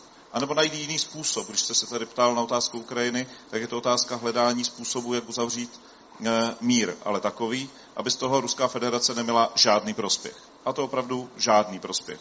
Protože se obávám, že pokud by to dopadlo způsobem, kdyby nějaký typ prospěchu byl, tak by to mohlo některé inspirovat k podobným krokům, třeba někde jinde na světě. Ale vždy má smysl hledat eh, nějaké eh, další řešení a vyjednávat. Nikdy bych to nevzdával. Řešení ano. Vlastně jakoby, já rozumím, že je jako jistým úkolem i kandidátu si tu, otázku posunout k tomu, abyste mohl říct o tom vyjednávání. Ale ta Jste otázka... položil tu otázku? Ne, ne, ne, právě nepoložil. já jsem ji položil o tom, eh, jsem směřoval k tomu, jestli a, má cenu společnost sjednocovat eh, za každou cenu i tam, kde je nějaké téma, kde podle mě jako vlastně není o čem debatovat. Má to smysl. Vždycky to má smysl. Takže eh, já si nemyslím, když že... vám někdo bude tvrdit, když jsme tady zmínili tu Ukrajinu, že uh, uh, Vladimir Putin zachraňuje uh, Ukrajinu tím, že uh, na ní útočí, tak byste to bral jako názor, na kterým se máme nějakým způsobem jako shodnout, že ale máme tím, Ne, ne, ne, ale s tím člověkem přece má smysl diskutovat a vysvětlit mu svůj pohled na věc. To přece nemá, to není důvod to vzdávat. Eh, ten člověk může mít třeba nějaké špatné informace někde přenesené a vy máte tu možnost, pokud s ním debatujete, mu ty informace napravit no, a dát Takže byste trval to na tom má svým, smysl. Já bych, Teď jste mi bych... odpověděl, ano, že byste no. trval na svém, ale samozřejmě, debatoval byste. Ano, samozřejmě. Ano, ano. Rozhodně bych to nevzdal. Uh, teď taková, koukám tady do těch otázek, které chodí, uh, tady myslím, že bude taková asi jednoduchá, vás poprosím o kratší uh, uh, odpověď a vlastně na všechny, a můžeme klidně to vzít uh, od vás, jestli, uh, pokud byste nepostoupili do druhého kola, to znamená nepostoupili, neptám se předtím, tak jestli byste podpořili z toho, kdo, z těch, co jste tady, nebo případně paní Nerudovou, do toho zahrníme, jestli byste ji podpořili. Záleží, jaký byl výsledek v druhém kole, respektive kdo by do toho druhého kola postoupil. A to já opravdu netuším, jak ten výsledek bude. Mám nějaké své vnitřní pravidlo, které Eh, rozhodně nepodpořím nikoho, kdo měl komunistickou minulost, to neudělám. Je to proti mému přesvědčení a je v tomto případě jedno, o koho se jedná. Uh-huh. Prosím. pokud nepostupím do druhého kola, tak eh, podpořím eh, kandidáta, který pro, eh, pro mě a pro to, co bych rád v prezidentském úřadu viděl, představuje menší zlo. A kdybychom vzali, protože uh, uh, ta otázka je, uh, přesně tam bylo řečeno, z těch, kteří byli pozváni na tuto debatu, to znamená z těch, co jsou tady a s paní Nerudové, to znamená, uh, předpokládám, že ten dotaz směřuje k tomu, kdyby tam byl Andrej Babiš plus někdo, tak uh, podpořil byste za každou cenu toho, kdo by byl proti Andreji Babišovi, nebo by tam byla varianta, kdybyste uh, podpořil Andreje Babiše? Podpořil bych menší zlo, protože teď ještě si úplně nejsem jistý, kdo by to byl to menší zlo. Takže jenom, jenom abych... Eh, takže si myslíte, že někdo z těch kandidátů, co je tady, může být větší zlo než Andrej Babiš? Ne, myslím si, že do voleb ještě máme měsíc, za ten měsíc se ještě může spousta věcí změnit. Mnoho věcí také ještě může vyplavat na povrch. A já bych si rád udělal ten názor, kdo je menším zlem, až těsně předtím, než to nastane. Mm-hmm. Pane Fischer? Moc na ty podpory nedám. Jo, protože myslím si, že lidé, a byli jsme toho svědky Tady už vidím paní to, nebojte, já to řeknu ještě. ne, ale opravdu, já moc na ty podpory nedám, protože eh, stejně se lidé nakonec rozhodnou, jak chtějí a proto je třeba ani nežádám ty podpory. Jo. Že mi to vždycky připadne docela ženantní. Ale já můžu říci z té zkušenosti z té minulé volby, kdy jsme podpořili eh, poměrně jednoznačně pana profesora Drahoše a lidé mi pak psali, vy jste podpořil toho, pana profesora Drahoše, ale nezlobte se na mě, já ho podpořit nemohu. Ale rozhodně bych nepodpořil Andreje Babiše a podpořil bych toho, kdo by stál e, proti němu. To je moje jednoznačná odpověď, ale říkám, e, lidé se rozhodují na základě nějakého svého přesvědčení a moc na ty podpory, e, podpory nedá. Pokud bych se nedostal do druhého kola a byl tam Andrej Babiš proti někomu, tak já budu dávat hlas a doporučení pro toho, kdo tam bude s ním soutěžit. Uh-huh. Jedna z otázek, která tady také padá, eh, kam byste v případě zvolení vyrazili na svou první zahraniční návštěvu. A protože je to trochu jednoduchá otázka, tak já ji tak jako zkomplikuju. Vstoupím do toho se svým názorem. Proč byste neměli na první cestu jet na Ukrajinu? A začnu pana Dešera klidně. Prosím. To je zajímavý podnět a, a, a možná, že bych dokonce i jel na svou první cestu na Ukrajinu, když to takhle říkáte, ale nepřemýšlel jsem o tom, protože my většinou všichni odpovídáme, že Slovensko. bychom měli na Slovensko. Ale, Proto jsem to chtěl snížit. Ano, ano, ano. Ale myslím si, že ta situace je dnes taková, že by takový signál byl, uh, byl vhodný. Takže děkuji, děkuji za ten nápad a přiznám se, že jsem o tom takto nepřemýšlel. Prosím, pane Pavle. No já bych asi eh, zavolal prezidence Čaputové a pozval bych ji, abychom tam měli spolu.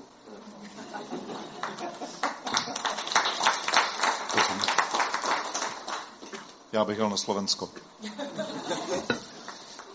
První cesta na Slovensko, protože tam máme vojáky, naše jednotky tam působí v rámci posílení eh, východního křídla bezpečnosti aliance právě kvůli válce na Ukrajině. A pak je možné pokračovat dál. Takže souhlasím, První Slovensko, potom Ukrajina. Nedávno byl na Ukrajině například eh, německý prezident. A je škoda, že tam český ještě nebyl. Je nejvyšší čas. Uh-huh. Uh, jaká zahraniční osobnost, a nemusí to být politik z politiky, ale řekněme žijící, je pro vás dnes inspirativní, zajímavá a případně byste ji rádi potom pozvali na hrad k návštěvě, pane Středulo? Já mám takovou inspiraci u rakouského prezidenta. Eh, mně se líbí výkon jeho funkce, způsob, jak komunikuje s lidma a navíc je to náš soused, se kterým rozhodně bychom měli naše vztahy výrazným způsobem zlepšovat a stabilizovat. A protože je mi tak blízký ten jeho eh, výkon eh, funkce v tom, v tom lidovém pojetí, lidi ho mají opravdu velmi rádi, i výsledky jeho voleb to dávají jasně najevo a já si myslím, že pro mne je to osoba, s kterou bych rád komunikoval a rád udržoval velmi dobré vztahy i po ukončení jeho mandátu, protože si myslím, že eh, je to inspirativní osobnost. Já bych pozval Dalajlámu a papeže Františka, protože František tady ještě nikdy nebyl. Uh-huh. A teď úplně přiznávám koma svého mozku, koho jsem se nezeptal. Pana Vyšera, pardon, prosím.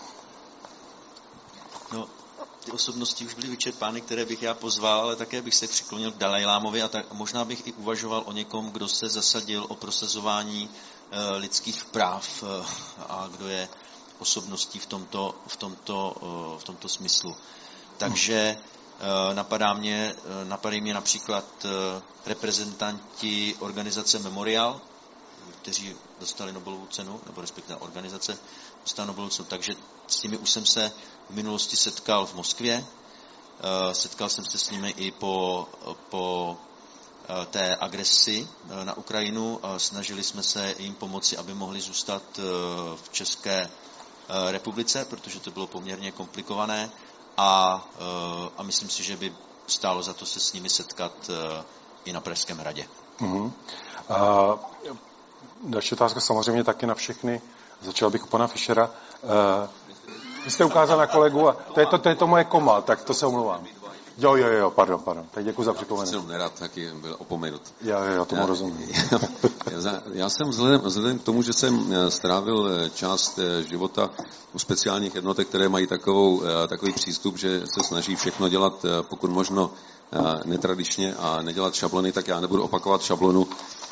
Já bych rád pozval k návštěvě České republiky lídry zemí, jako je Finsko, případně pobaltské země, nejenom proto, že jsou mladí nebo mladé, inspirativní, ale mají třeba podobný hudební styl, to je jedna věc. A druhá, že se na spoustu věcí opravdu dívají trochu jinak a velice pragmaticky.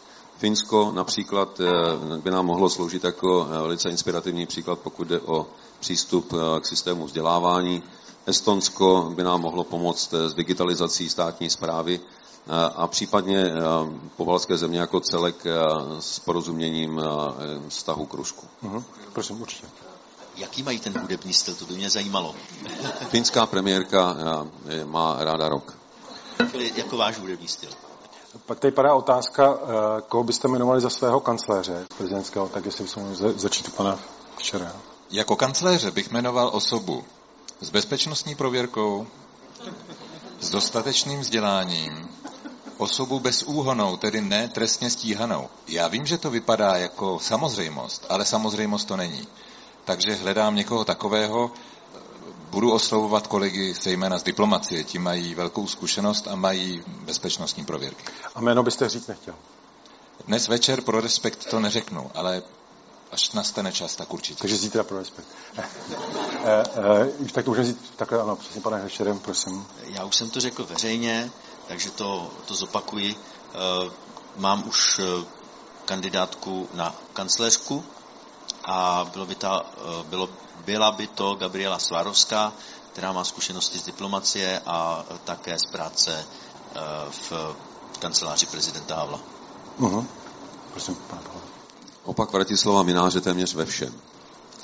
A, ale protože jsme se ještě nedohodli na tom a, zveřejnění, tak a, ještě, ještě počkám, protože respektuji, že každý máme a, své důvody, a, kdy a, s tou zprávou přijít. Ale a, rozhodně už to bude brzo.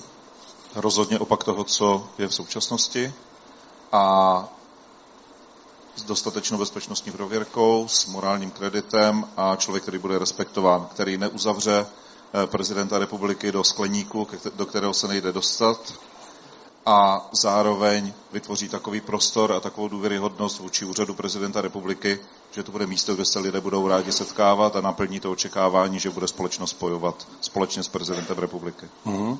Je, eh, je tady otázka, která eh, evidentně mnohem ostřejší, než jsou všechny moje, a to je, jestli byste mohli najít jednu věc, které si, za kterou si vážíte Miloše Zemana za dobu jeho prezidentování. Tak to uděláme z opačné strany. Eh, já musím říct, že se mi líbilo, když na počátku svého mandátu jezdil po České republice, mluvil s lidma eh, a to si myslím, že by určitě prezidentskému úřadu eh, bylo ke cti. To znamená ptát se lidí, mluvit s nimi, setkávat se v jejich přirozeném prostředí a to si myslím, že by bylo dobře. Prosím. Tady bych si jenom trošičku dovolil oponovat, protože důležité je nejenom jezdit, ale taky o čem s nimi bude mluvit. Ale eh, já bych eh, asi zdůraznil jednu věc, eh, kterou jsem u Miloše Zemana nemohl nikdy odsuzovat, a to byl vztah k bezpečnosti téhle země, protože pokud jde o zajištění obrany, tak se vždycky vyjadřoval velice zodpovědně a to jak pokud jde o výši výdejů na obranu, tak o účast naší armády v misích, o zodpovědný přístup jako spojence. Myslím, že v tomhle byl Miloš Zeman po celou dobu svého prezidentství konzistentní. A není, uh, není součástí té bezpečnosti i téma uh, Ruska, kde nás naopak uh, vlastně říká, nic nehrozí, je to spojenec, nemáme se ho bát, neoslaboval tím vlastně tu bezpečnost mnohem víc, než kdyby říkal, dávejme méně peněz na obranu? Pravdou je, že v tomto to navenek oslaboval, ale v tom je určitá obojakost Miloše Zemana, protože já, já jsem s ním byl na samitu ve Walesu v roce 2014, kde se podepsal pod ten závazek 2%. Po celou dobu, kdy byl prezidentem, tak nabádal premiéry, aby ten závazek dodržovali. A stejně tak se vyjadřoval proto, aby naši vojáci jezdili do misí. Já samozřejmě s jeho názorem na Rusko a na Čínu jsem nikdy nesouhlasil, dával jsem to otevřeně najevo, ale v praxi se to nikdy neprojevilo na těch parametrech, o kterých jsem mluvil. Hmm. Nesouhlasím. Miloš Zeman vystupoval jako mluvčí zájmu Čínské lidové republiky nebo Ruské federace u nás. O těch, kteří varovali před tímto rostoucím vlivem, tvrdil, že to jsou čučkaři. A vlastně vystupoval způsobem, kterým nejenom, že popíral slib, který dal věrnost České republice, ale popíral hodnoty, které jsou ukotveny v naší ústavě. Když ji čtete, on to není neutrální text. Tam je velmi silný hodnotový e, náboj. Miloš Zeman ho úplně vynuloval. To znamená, já protestuji, Miloš Zeman z hlediska bezpečnosti České republiky nás izoloval vůči našim spojencům, vyprávěli se o něm historky, mohl bych vyprávět mezi diplomaty, a nedělal dobré jméno České republiky v zahraničí. Takže tady musím jasně nesouhlasit. Miloš Zeman vystupoval proti bezpečnostním zájmům České republiky po tom atentátu v Moravských Vrběticích vystupoval, jak kdyby chtěl informovat druhou stranu o detailech z vyšetřovacího spisu. Vyzrazoval informace z utajené zprávy. A mohl bych pokračovat. To jsou velmi vážné prohřešky. Ale vy jste se ptal na něco pozitivního, tak já něco řeknu.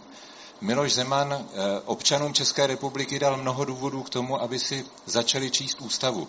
A z tohohle pohledu vlastně zvýšil Eh, vzdělání u naše, v naší zemi, eh, v naší veřejnosti, protože nás nutil pořád kontrolovat, kam zase tu ústavu vede, protože se neřídí jejím duchem ani literou a z tohohle pohledu má jisté zásluhy na zvýšení gramotnosti v České republice. A tam by se dalo namítnout to, co jste říkal vy, že v té reakci na pana Pavla, že on zároveň té veřejnosti řekl, že ta ústava nemá smysl. To znamená, proč ji číst, když není třeba ji dodržovat? Ano, byl to naprostý nesmysl. Z hlediska eh, plnění ústavních povinností hlavy státu se Miloš Zeman dopouštěl recidívy. A to je potřeba říkat. A právě proto je potřeba vystoupit z tohohle dědictví. Vzpomeňte si na to, že v tomuto recidivistovi v tom velmi napomáhal Andrej Babiš, který mu vždycky ustoupil, když bylo potřeba. Na koho hrozil Miloš Zeman holí na Pražském hradě? Na jednoho premiéra hrozil, protože vlastně mu vzdoroval, nevyklízel prostor. A tady je potřeba si položit otázku, jak vystoupit z tohohle toho systematického porušování ústavy, ve kterém nejenom Miloš Zeman, ale i vlády, které stály vedle něj, vlastně činili velmi málo pro to, aby u nás ústava platila a ctila se. Děkuji, pan, pan Hašer. Já také protestuji a protestoval jsem už v roce 2014-15, eh, dokonce i na Pražském hradě proti eh, politice Miloše Zemana ve směru k Putinovi a, a tomu, řekl bych, diktátorskému režimu. Zastal bych se pana generála v tom smyslu, že asi myslel tu podporu té, té armády, ale, ale, ale vnímám tedy to, že Miloš Zeman byl eh, bezpečnostním rizikem a velmi dobře to popsal tady pan, eh, pan senátor Fischer, eh, takže v tom bych byl za jedno. A co bych ocenil, spíše bych řekl, že jsem si oddechl. Oddechl jsem si, když Miloš Zeman změnil názor na tu zahraniční politiku ve vztahu k Rusku. Nevím, jestli změnil názor, ale rozhodně aspoň navenek to vypadá tak, jakoby, jakoby změnil názor, jestli je to alibismus nebo, nebo zhodnocení situace, že věci už jsou tak, tak jasné, že tedy není možné říkat nic jiného. To nechme na úsudku každého z nás, ale to pozitivní tedy vnímám to a oddechl jsem si, když prezident Zeman eh, vlastně se postavil na stranu nás, eh, kteří jsme před ním před osmi lety eh, demonstrovali a různě jsme na něj pokřikovali, aby to, co dělá, tak aby nedělal. Když tak si ještě ten mikrofon prosím nechte. Další otázka byla, kdybyste měl říct, co považujete za největší sociální a environmentální, jsou to jako dva body, eh, problém Česka, na který byste případně jako eh, hlava státu chtěl upozorňovat? Tak pardon, už jsem dneska tři debaty. En, jako největší environmentální problém eh, hodně konkrétně tedy vnímám to, že zde byla mnoho let blokován rozvoj obnovitelných zdrojů. Je to nejen environmentální problém, ale také problém vlastně bezpečnostní a problém z hlediska nějaké naší energetické, energetické strategie. Zazlívám to různým fosilním lobby, které vytvářely negativní obraz o obnovitelných, nebo respektive využívání obnovitelných zdrojů a to je mé velké téma teď, bylo a bude i v prezidentském úřadu. Já jsem rád a bohužel někdy se ukazuje, že nás k rozumným věcem dovádějí eh, věci, které eh, s tím úplně nesouvisí a to je ta eh, agrese a vlastně agrese na, na, na Ukrajinu, kdy se tedy ukázalo, že obnovitelné zdroje mohou být velkým prostředkem k naší nezávislosti energetické a jsem rád, že se už ten kurz otáčí, i když, i když stále tam něco drhne. Takže to vnímám jako pozitivné a já bych se snažil to posunovat ještě dál, dál dopředu. Co se týká sociálních problémů, tak tam bych viděl vzdalování se regionů a vyloučených lokalit, Karlovarský kraj, Ústecký kraj, Moravskoslezský kraj, vzdalování se regionu od toho pražského regionu, tam se ukazuje, že se rozvírají, rozvírají nůžky a myslím si, že je třeba, aby budoucí vlády Eh, opravdu na to hleděli a snažili se dělat všechno pro to, aby se nám tyto regiony v mnoha ohledech, co se týče školství, co se týče eh, rozvoje, rozvoje, eh, rozvoje infrastruktury a, a dalších věcí, tak aby se opravdu nevzdalovali tomu centru, protože tam je podle mého názoru také příčina toho rozdělení společnosti, nebo tam ji můžeme, můžeme vidět. A jako prezident bych opravdu poukazoval na to, a bude to možná znít eh, velmi, velmi obecně, aby se v době krize, aby jsme dělali všechno pro to, aby se nerozevírali nůžky ve společnosti, aby ti, co jsou eh, bohatší, tak aby se nestávali stále bohatšími a ti, co jsou chudší, tak, eh, nebo nízkopříjmoví, tak aby se nestávali chudšími. Je to obecné, obecný statement, ale je třeba hm, vlastně hledět na ty konkrétní věci, které toto mohou, mohou mm-hmm. způsobovat. Děkuji. Pane Středlo, prosím. Tam zase na sociální a na ekologické. Eh, co se týká sociálních, tak tady je vážná situace. Nejohroženější skupinami v České republice v současnosti jsou samoživitelé a samoživitelky a samostatně žijící důchodci. Důvod vysoká inflace, vysoká cenová hladina a obava z toho, že lidé nezvládnou své výdaje. Navíc se nám významným způsobem posunula eh, hranice chudoby, opravdu skokově a bohužel hrozí, že to bude dál pokračovat, obzvláště s předpokladem recese. Eh, tak stejně by se měla řešit otázka bydlení, eh, která je velmi problematická, a to i ve světle hrozeb, které mohou Českou republiku postihnout ve smyslu migračních vln a podobně a musíme zabezpečit důstojné bydlení pro ty, kteří do České republiky přijdou a i pro ty, kteří v České republice eh, žijí. Tak stejně je to otázka eh, přístupu k energii a k teplu, protože eh, ta situace s tím cenovým růstem je opravdu velmi vážná. Co se týká environmentálních, tak máme tady obrovský úkol, který je společný pro Českou republiku, jestliže se k tomu zavázala, a to je dosažení cílu Green Deal, protože zelená dohoda pro Evropu není bez nákladů a ty náklady jsou obrovské a e, pokud chceme to zvládnout, tak se skutečně musíme eh, vydat tím směrem. A není možné se myslet, že to někdo udělá za nás. Česká republika ty cíle má eh, náročnější, protože jsme průmyslovou zemí a musíme řešit tak stejně to, jak přejít na bezuhlíkatou ekonomiku, tak stejně musíme řešit případné dopady z, těchto, eh, z tohoto přechodu. A to souvisí tak stejně s energetickou bezpečností, jako s energetickou chudobou, to souvisí tak stejně eh, se zabezpečením dostatečné energie a pro českou ekonomiku, pro české domácnosti a to v udržitelném módu, nikoli neudržitelném. Takže těch věcí, které jsou v sociální a v té environmentální oblasti je celá řada a v řadě oblastí se propojují, protože to je samozřejmě z logiky věci toho celého procesu. Hmm, prosím, pane Pavle. Myslím si, že tady se asi budeme hodně překrývat. Pokud jde eh, o tu sociální oblast, tak tam to vidím podobně a sice nedostatek solidarity a to jak té, mezi těmi chudšími a bohatšími, tak třeba mezigenerační. Tady si myslím, že opravdu nástrojem k tomu, jak tyto rozvírající se nůžky překonat, je posílit ty nástroje solidarity, ať už se jedná o zásah do daňové soustavy nebo také vzděláváním, protože i v tomhle myslím si, že vzdělávání a hodnotová výchova může sehrát poměrně velkou roli. A pokud jde o tu druhou část otázky, já bych spíš vypíchnul dva konkrétní momenty, než um, orientaci třeba na celý Green Deal, když samozřejmě je to důležité. To, co asi u nás bude v nejbližších letech velice palčivé, tak bude nedostatek vody v regionech, které jsou dlouhodobě pod eh, srážkovými normály, ať už jsou to severovýchodní Čechy nebo Jižní Morava. A pak také věc, o které se moc nemluví, a to je degradace půdy eh, vlivem, vlivem extenzivního hospodaření a vlastně nerozumného zemědělství, které je založeno na dotování co nejvyšší produkce a ne na rozumném přesměrování dotací i do ochrany životního prostředí. Uh-huh.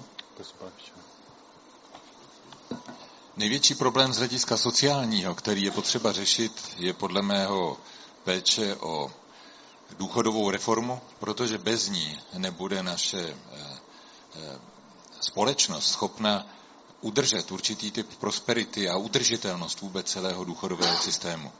To, že tady k tomu patří samozřejmě další otázky, udržitelné, dostupnost bydlení pro mladé a další, to eh, nebudu opakovat, to říkali moji předřečníci.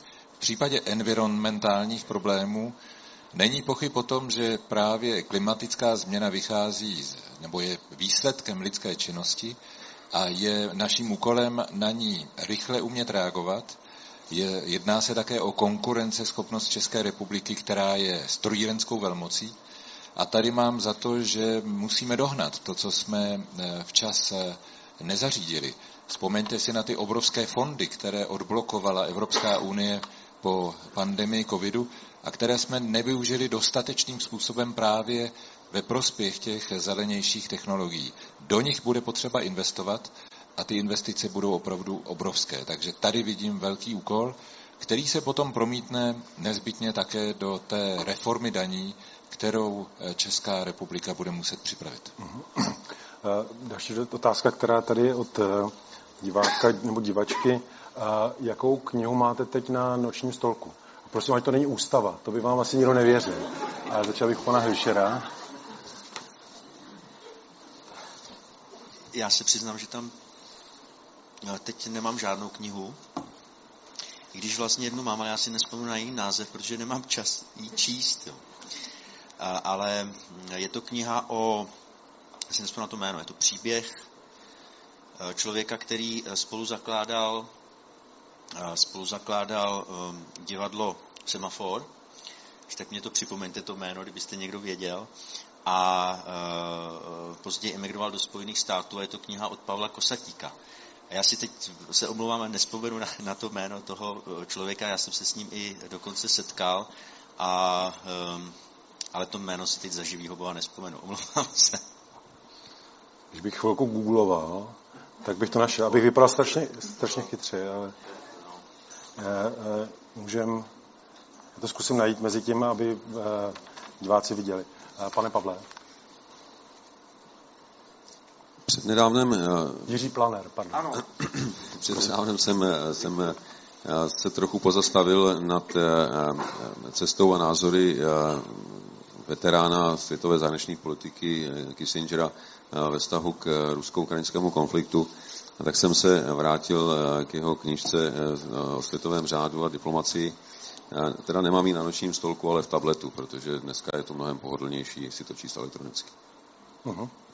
Prosím, pane Fischere. Knížku, kterou jsem nedávno dočetl, tak je od Petra Matouše, jmenuje se Navzdory a je to o vojácích speciálních sil eh, v operacích, takže doporučuji, je to napínavé čtení. Uh-huh. Já jsem dostal teď nedávno dám knížku, protože jsem eh, nadšenec do automobilového sportu a dostal jsem knížku, kde bilancují dva naši čeští nesmírně úspěšní automobiloví závodníci a to je eh, Enge a Vojtěch. Bohužel oba dva už nejsou mezi námi a to je ta pusy jako dítě pamatuju a vlastně mi to připomíná eh, právě to dětství, kdy jsem to fandovství měl možnost i realizovat, takže začítám se do takovýchto hezkých věcí a vzpomínek, které Eh, díky eh, synovi eh, Břetislava Engeho jsem měl možnost prožít na vlastní kůži ve sportovním soutěžním voze, takže je to taková srdcová záležitost vrátit se trošku do těchto dob. Takže to je teď taková kniha, která možná i pro relax po, té, po tom čtení té ústavy a různých dokumentů, tak je docela dobrá. A pak otázka je, jestli byste, když byste mluvili v angličtině o naší republice, jestli byste používali spíš termín Čekia jestli říkám správně, že ho nepoužívám, anebo Czech Republic. Tak prosím. Já používám Czech Republic. Je, asi jsem v tomto neúplně moderní, ale myslím si, že je to zažité pro mě určitě a Czech Republic je pro mě taková ta hezká značka a považuji to za důstojné mluvit v těchto dvou slovech. Uh-huh. No, mně to taky ne vždycky eh, jde přes pusu, ale eh, myslím si, že v konverzaci a, a běžném používání eh, je ten kratší název pohodlnější, ale v té oficiální a formální bych asi také používal Česká republika. Hmm. Pane Zešer, prosím. Já se asi uh, neodnaučím říkat Czech Republic, takže, takže Czech Republic. V diplomatických jednáních musíte být srozumitelní a ten, ta zkratka Čekia se někdy začíná blížit názvům teritorií, které jsou od nás docela daleko. E, proto bych doporučoval, abychom v zájmu srozumitelnosti naší země a hodnot, e, které, e, které jsou nám drahé, nadále používali Czech Republic. Tak to dělám já a tak bych to dělal jako prezident. Uh-huh. Tady vidím jednu takovou otázku, která, kterou budu se trochu formulovat delší, déle. A upozorní mě na ní, když jsem byl nedávno na jedné akci Združení eh, Koncent a ukazovali mi i výzkum, který se dělá mezi mladými lidmi, je různá témata, eh, která je zajímají, která eh, by nějakým způsobem chtěli řešit. Na druhém místě se ukázalo zpřísnění trestů a redefinice termínu znásilnění. Protože dneska vlastně víceméně 70%, tam mají statistiku, eh, těch případů znásilnění se vlastně neřeší, protože té definici musí být jasně definovány jako vzdor, odpor, snaha s tím nějakým způsobem bojovat, ale všichni odborníci říkají, v případě znásilnění často dojde prostě stuhnutí, ten děs ochromí tu oběť. To znamená, byli byste pro tu redefinici, a aby to, bylo, aby to řešilo i tyto případy, anebo ne? Ano, jsem pro redefinici, aby tam byl jasný souhlas. Takže jsem pro redefinici stávající definice znásilnění mně přijde nedostatečná. Já jsem na tom stejně neznamená ne, ano znamená ano. Já také souhlasím a myslím si, že by si to zasloužilo, já myslím, i více trestných činů, protože v řadě případů člověk eh, s překvapením eh, kouká na to, eh, jak za trestný čin třeba majetkové povahy i menšího rozsahu je udělen podobný trest jako za významný násilný čin, třeba zabití nebo vraždy. A myslím si, že tady bychom opravdu se na to měli asi podívat v komplexu. Rozhodně ano. A včera jsem měl, nevím jestli štěstí nebo smůlu, když jsem přišel v noci domů a zahlídl jsem jeden pořad České televize, kde o tom tématu byl docela lítý boj mezi moderátorkou paradoxně a diskutujícími. A musím říct, že jsem rozhodně pro eh, redefinici, protože to bylo nedůstojné, kdy jedna senátorka eh, se naprosto neuvěřitelným způsobem na to téma vyjadřovala a myslím si, že ten čas nastal. A čím rychleji se to poslanské sněmovně a senátu podaří, tím lépe pro oběti těchto trestných činů. Využijeme tuhle otázku i k takové jakoby obecnější. Myslíte si, že, protože tady samozřejmě jakoby padlo, eh, vy nemáte jednoduchou, kdybyste byli prezidenty, pravomoc některé ty věci tak rychle měnit, nakolik vnímáte tu roli právě v tom, že ta hlava státu může na celou řadu věcí upozorňovat, zdůrazňovat. Když se podívám na Slovensko, tak slovenská prezidentka se tomu věnuje jakoby hodně. A, a jestli to považujete za důležitou součást a případně třeba z těch témat, která tady nepadla, protože jste spoustu věcí zmiňovali, je něco, co byste chtěli jako zvedat jako hlava státu, protože vám připadá, že to je téma, které je zapomenuté, pro většinu marginální, anebo třeba kontroverzní, ale vy byste ho chtěli zvednout. A zdůraznuju znova mimo ta témata, která tady padla, protože jste řadu důležitých věcí už je, zmínili. A možná začal bych u pana Pavla. Já nechci mluvit eh, za eh, ostatní eh, spolukandidáty, ale myslím si, že já si z toho, co jsem měl možnost sledovat při těch předchozích besedách, tak se shodneme v tom, že ten výkon úřadu prezidenta by měl být výrazně aktivnější, ale bez zasahování do pravomocí ostatních nejenom orgánů státní zprávy, ale také ústavních institucí. A výkon role prezidenta by měl být opravdu aktivní v tom, eh, že bude upozorňovat, eh, ale taky přinášet do debaty témata, která jsou eh, pro vládu z různých důvodů těžko uchopitelná. Protože nejsou populární, jejich realizace bude bolet, bude přinášet řadu negativních bodů, ale to neznamená, že bychom o nich neměli jednat. A prezident asi by měl rozlišovat mezi tím, co je politicky populární a co je dlouhodobě správné a měl by o těch tématech mluvit. My jsme tady hovořili o vzdělávání, o důchodové reformě, o řadě dalších. Myslím si, že těch, která bychom měli zvedat, je právě třeba i, ale nakonec i to tady bylo zmíněno, životní prostředí, i, ta mezigenerační solidarita. Myslím, že tohle jsou všechno témat, která palčivá jsou, která není úplně, jedné, úplně jednoduché uchopit ale měla by být eh, zvedaná prezidentem eh, možná i takovou formou, jako tady dělal už eh, několikrát změněný Václav Havel, když pořádal ta odborná schromáždění na ANC Amálie s různými skupinami odborníků, ze kterých vycházelo nejenom to, že on sám z nich vycházel informovanější, ale taky, že na základě toho byl schopen formulovat postupy řešení, která potom eh, může prezident eh, předkládat vládě, ale třeba i veřejnosti, protože tomu, aby eh, trošku otupil tu obavu vlády z realizace těchto opatření a projektů, tak je musí taky veřejnost chápat, aby k ním nepřistoupila a priori negativně. A tím, že je bude vysvětlovat, tím, že bude do té debaty vnášet i odborné argumenty, Eh, srozumitelné veřejnosti, tak to potom té vládě může usnadnit. Myslím si, že tohle by měla být celá přirozená část práce eh, prezidenta. Jste zmínil, že by měl uh, vyzdvihovat i kontroverzní, méně populární věci. Zmínil jste tu mezigenerační solidaritu. To je pro mě bezpečné téma docela. Našel byste nějaké, kde víte, že kdybyste ho zvednul, tak můžete třeba riskovat i méně hlasů ve volbách nebo klesající podporu? No třeba by to mohl být taky přístup menšinám. A i to je dost kontroverzní téma, které je dlouhodobé a zatím eh, jsme se eh, tak moc eh, neposunuli. A je i dost často zneužíváno, protože přístup k menšinám může krátkodobě také přinést nějaké hlasy do voleb, ať už jsou to volby jakéhokoliv druhu. Uh-huh. Pane Střežilo, prosím. Já půjdu na ta konkrétní témata. Myslím si, že jedno z témat by mohla být debata o paliativní péči, debata o eutanázii, na odborné bázi, tak aby z toho mohl vzniknout nějaký závěr, kterého by se potom mohla třeba uchopit vláda nebo poslanecká sněmovna nebo senát.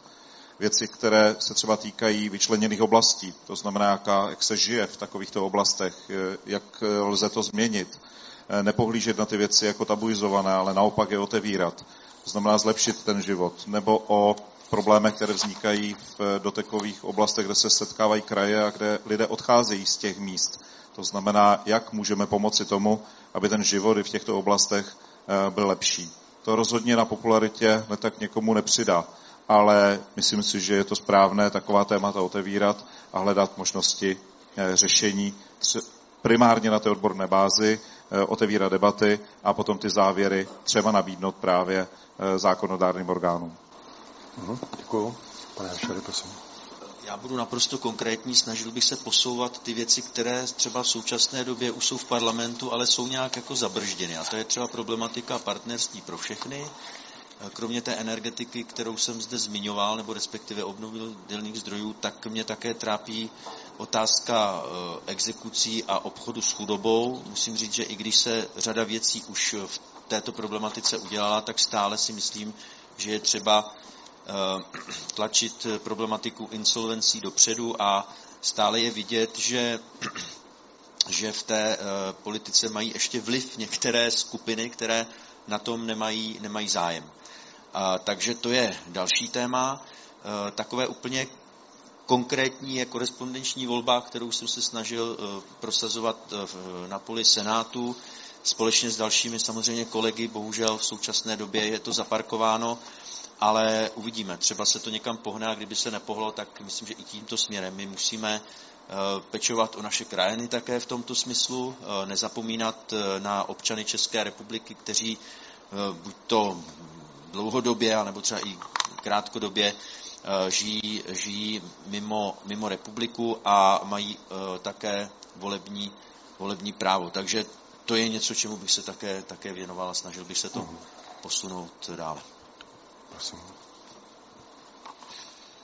Jako prezident bych se věnoval tomu, co nefunguje, nebo to, co je potřeba, abychom nezapomínali a měli na stole mezi prioritami.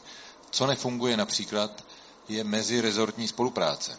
U nás máme starý kompetenční zákon, který už několikrát bylo možná na místě novelizovat, a naše ministerstva fungují jak za císaře pána. Není tady koordinace mezi nimi. V tomhle to může předseda vlády a, pre, potom i prezident pomoci v konkrétních případech a v konkrétních agendách nastavit nějakou spolupráci právě tím, že třeba pozve těch zástupce více ministerstev, více ministrů dohromady a jednají o těch průřezových otázkách. Nebo se prezident naopak zúčastní jednání vlády.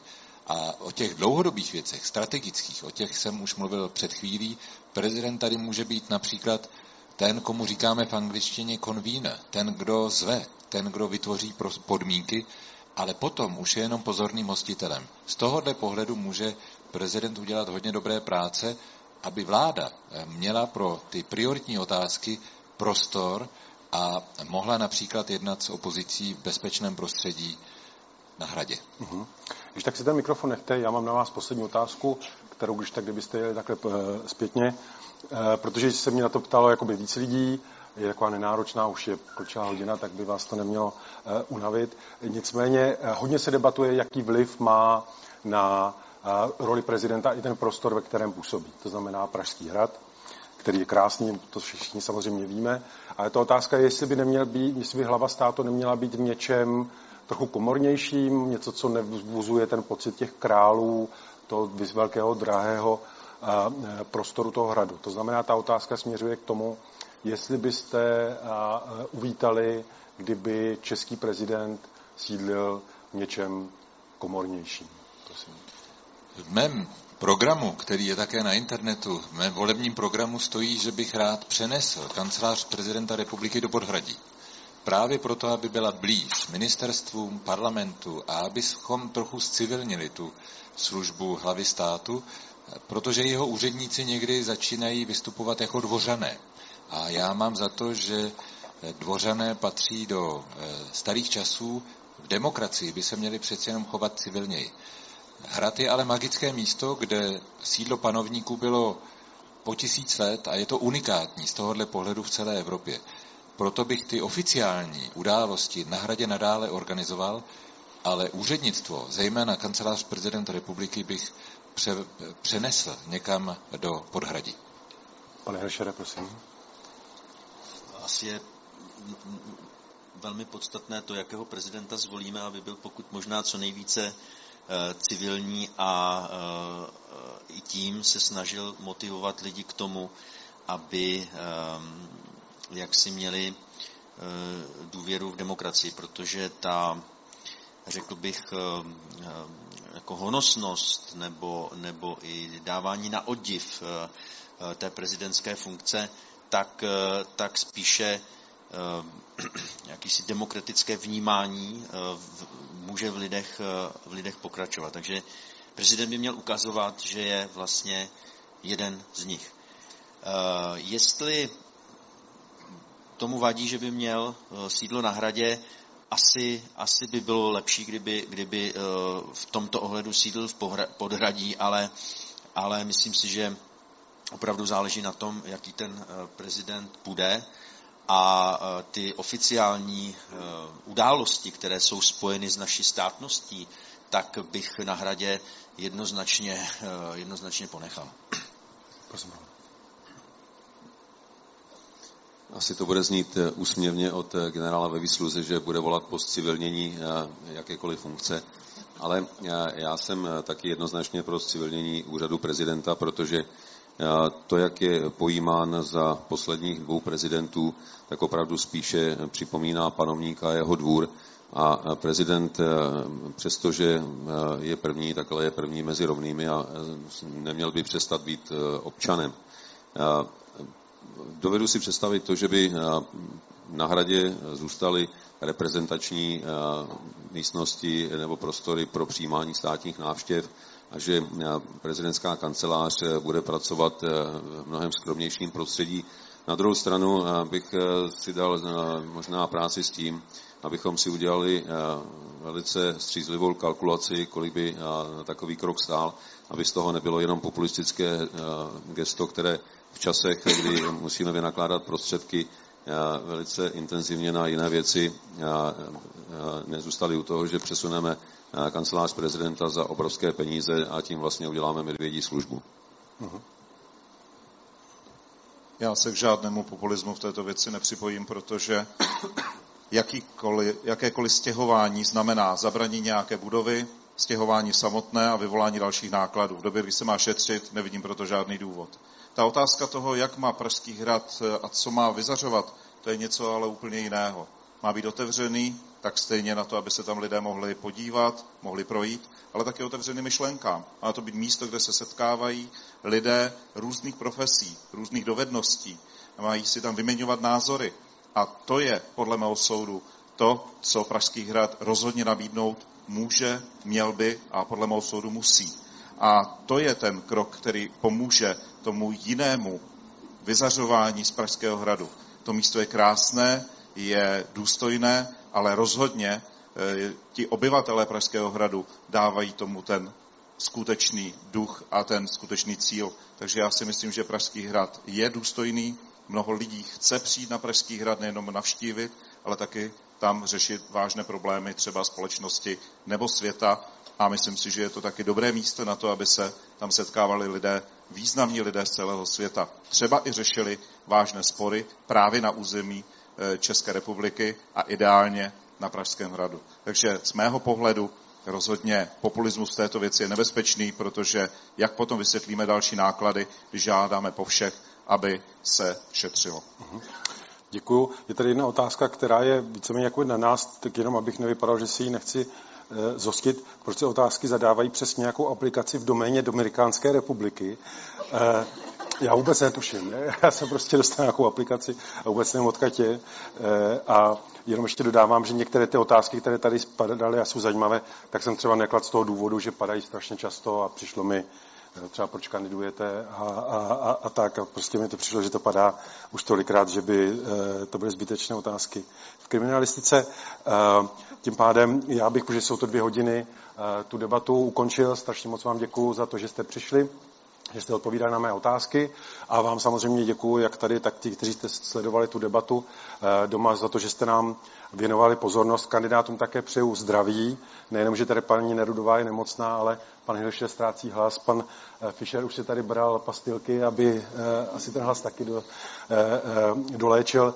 Tak prostě vám přeju hodně štěstí ve zdraví, primárně zbytek je na vás a budu se těšit na při další příležitosti na nějaké setkání. Děkujeme.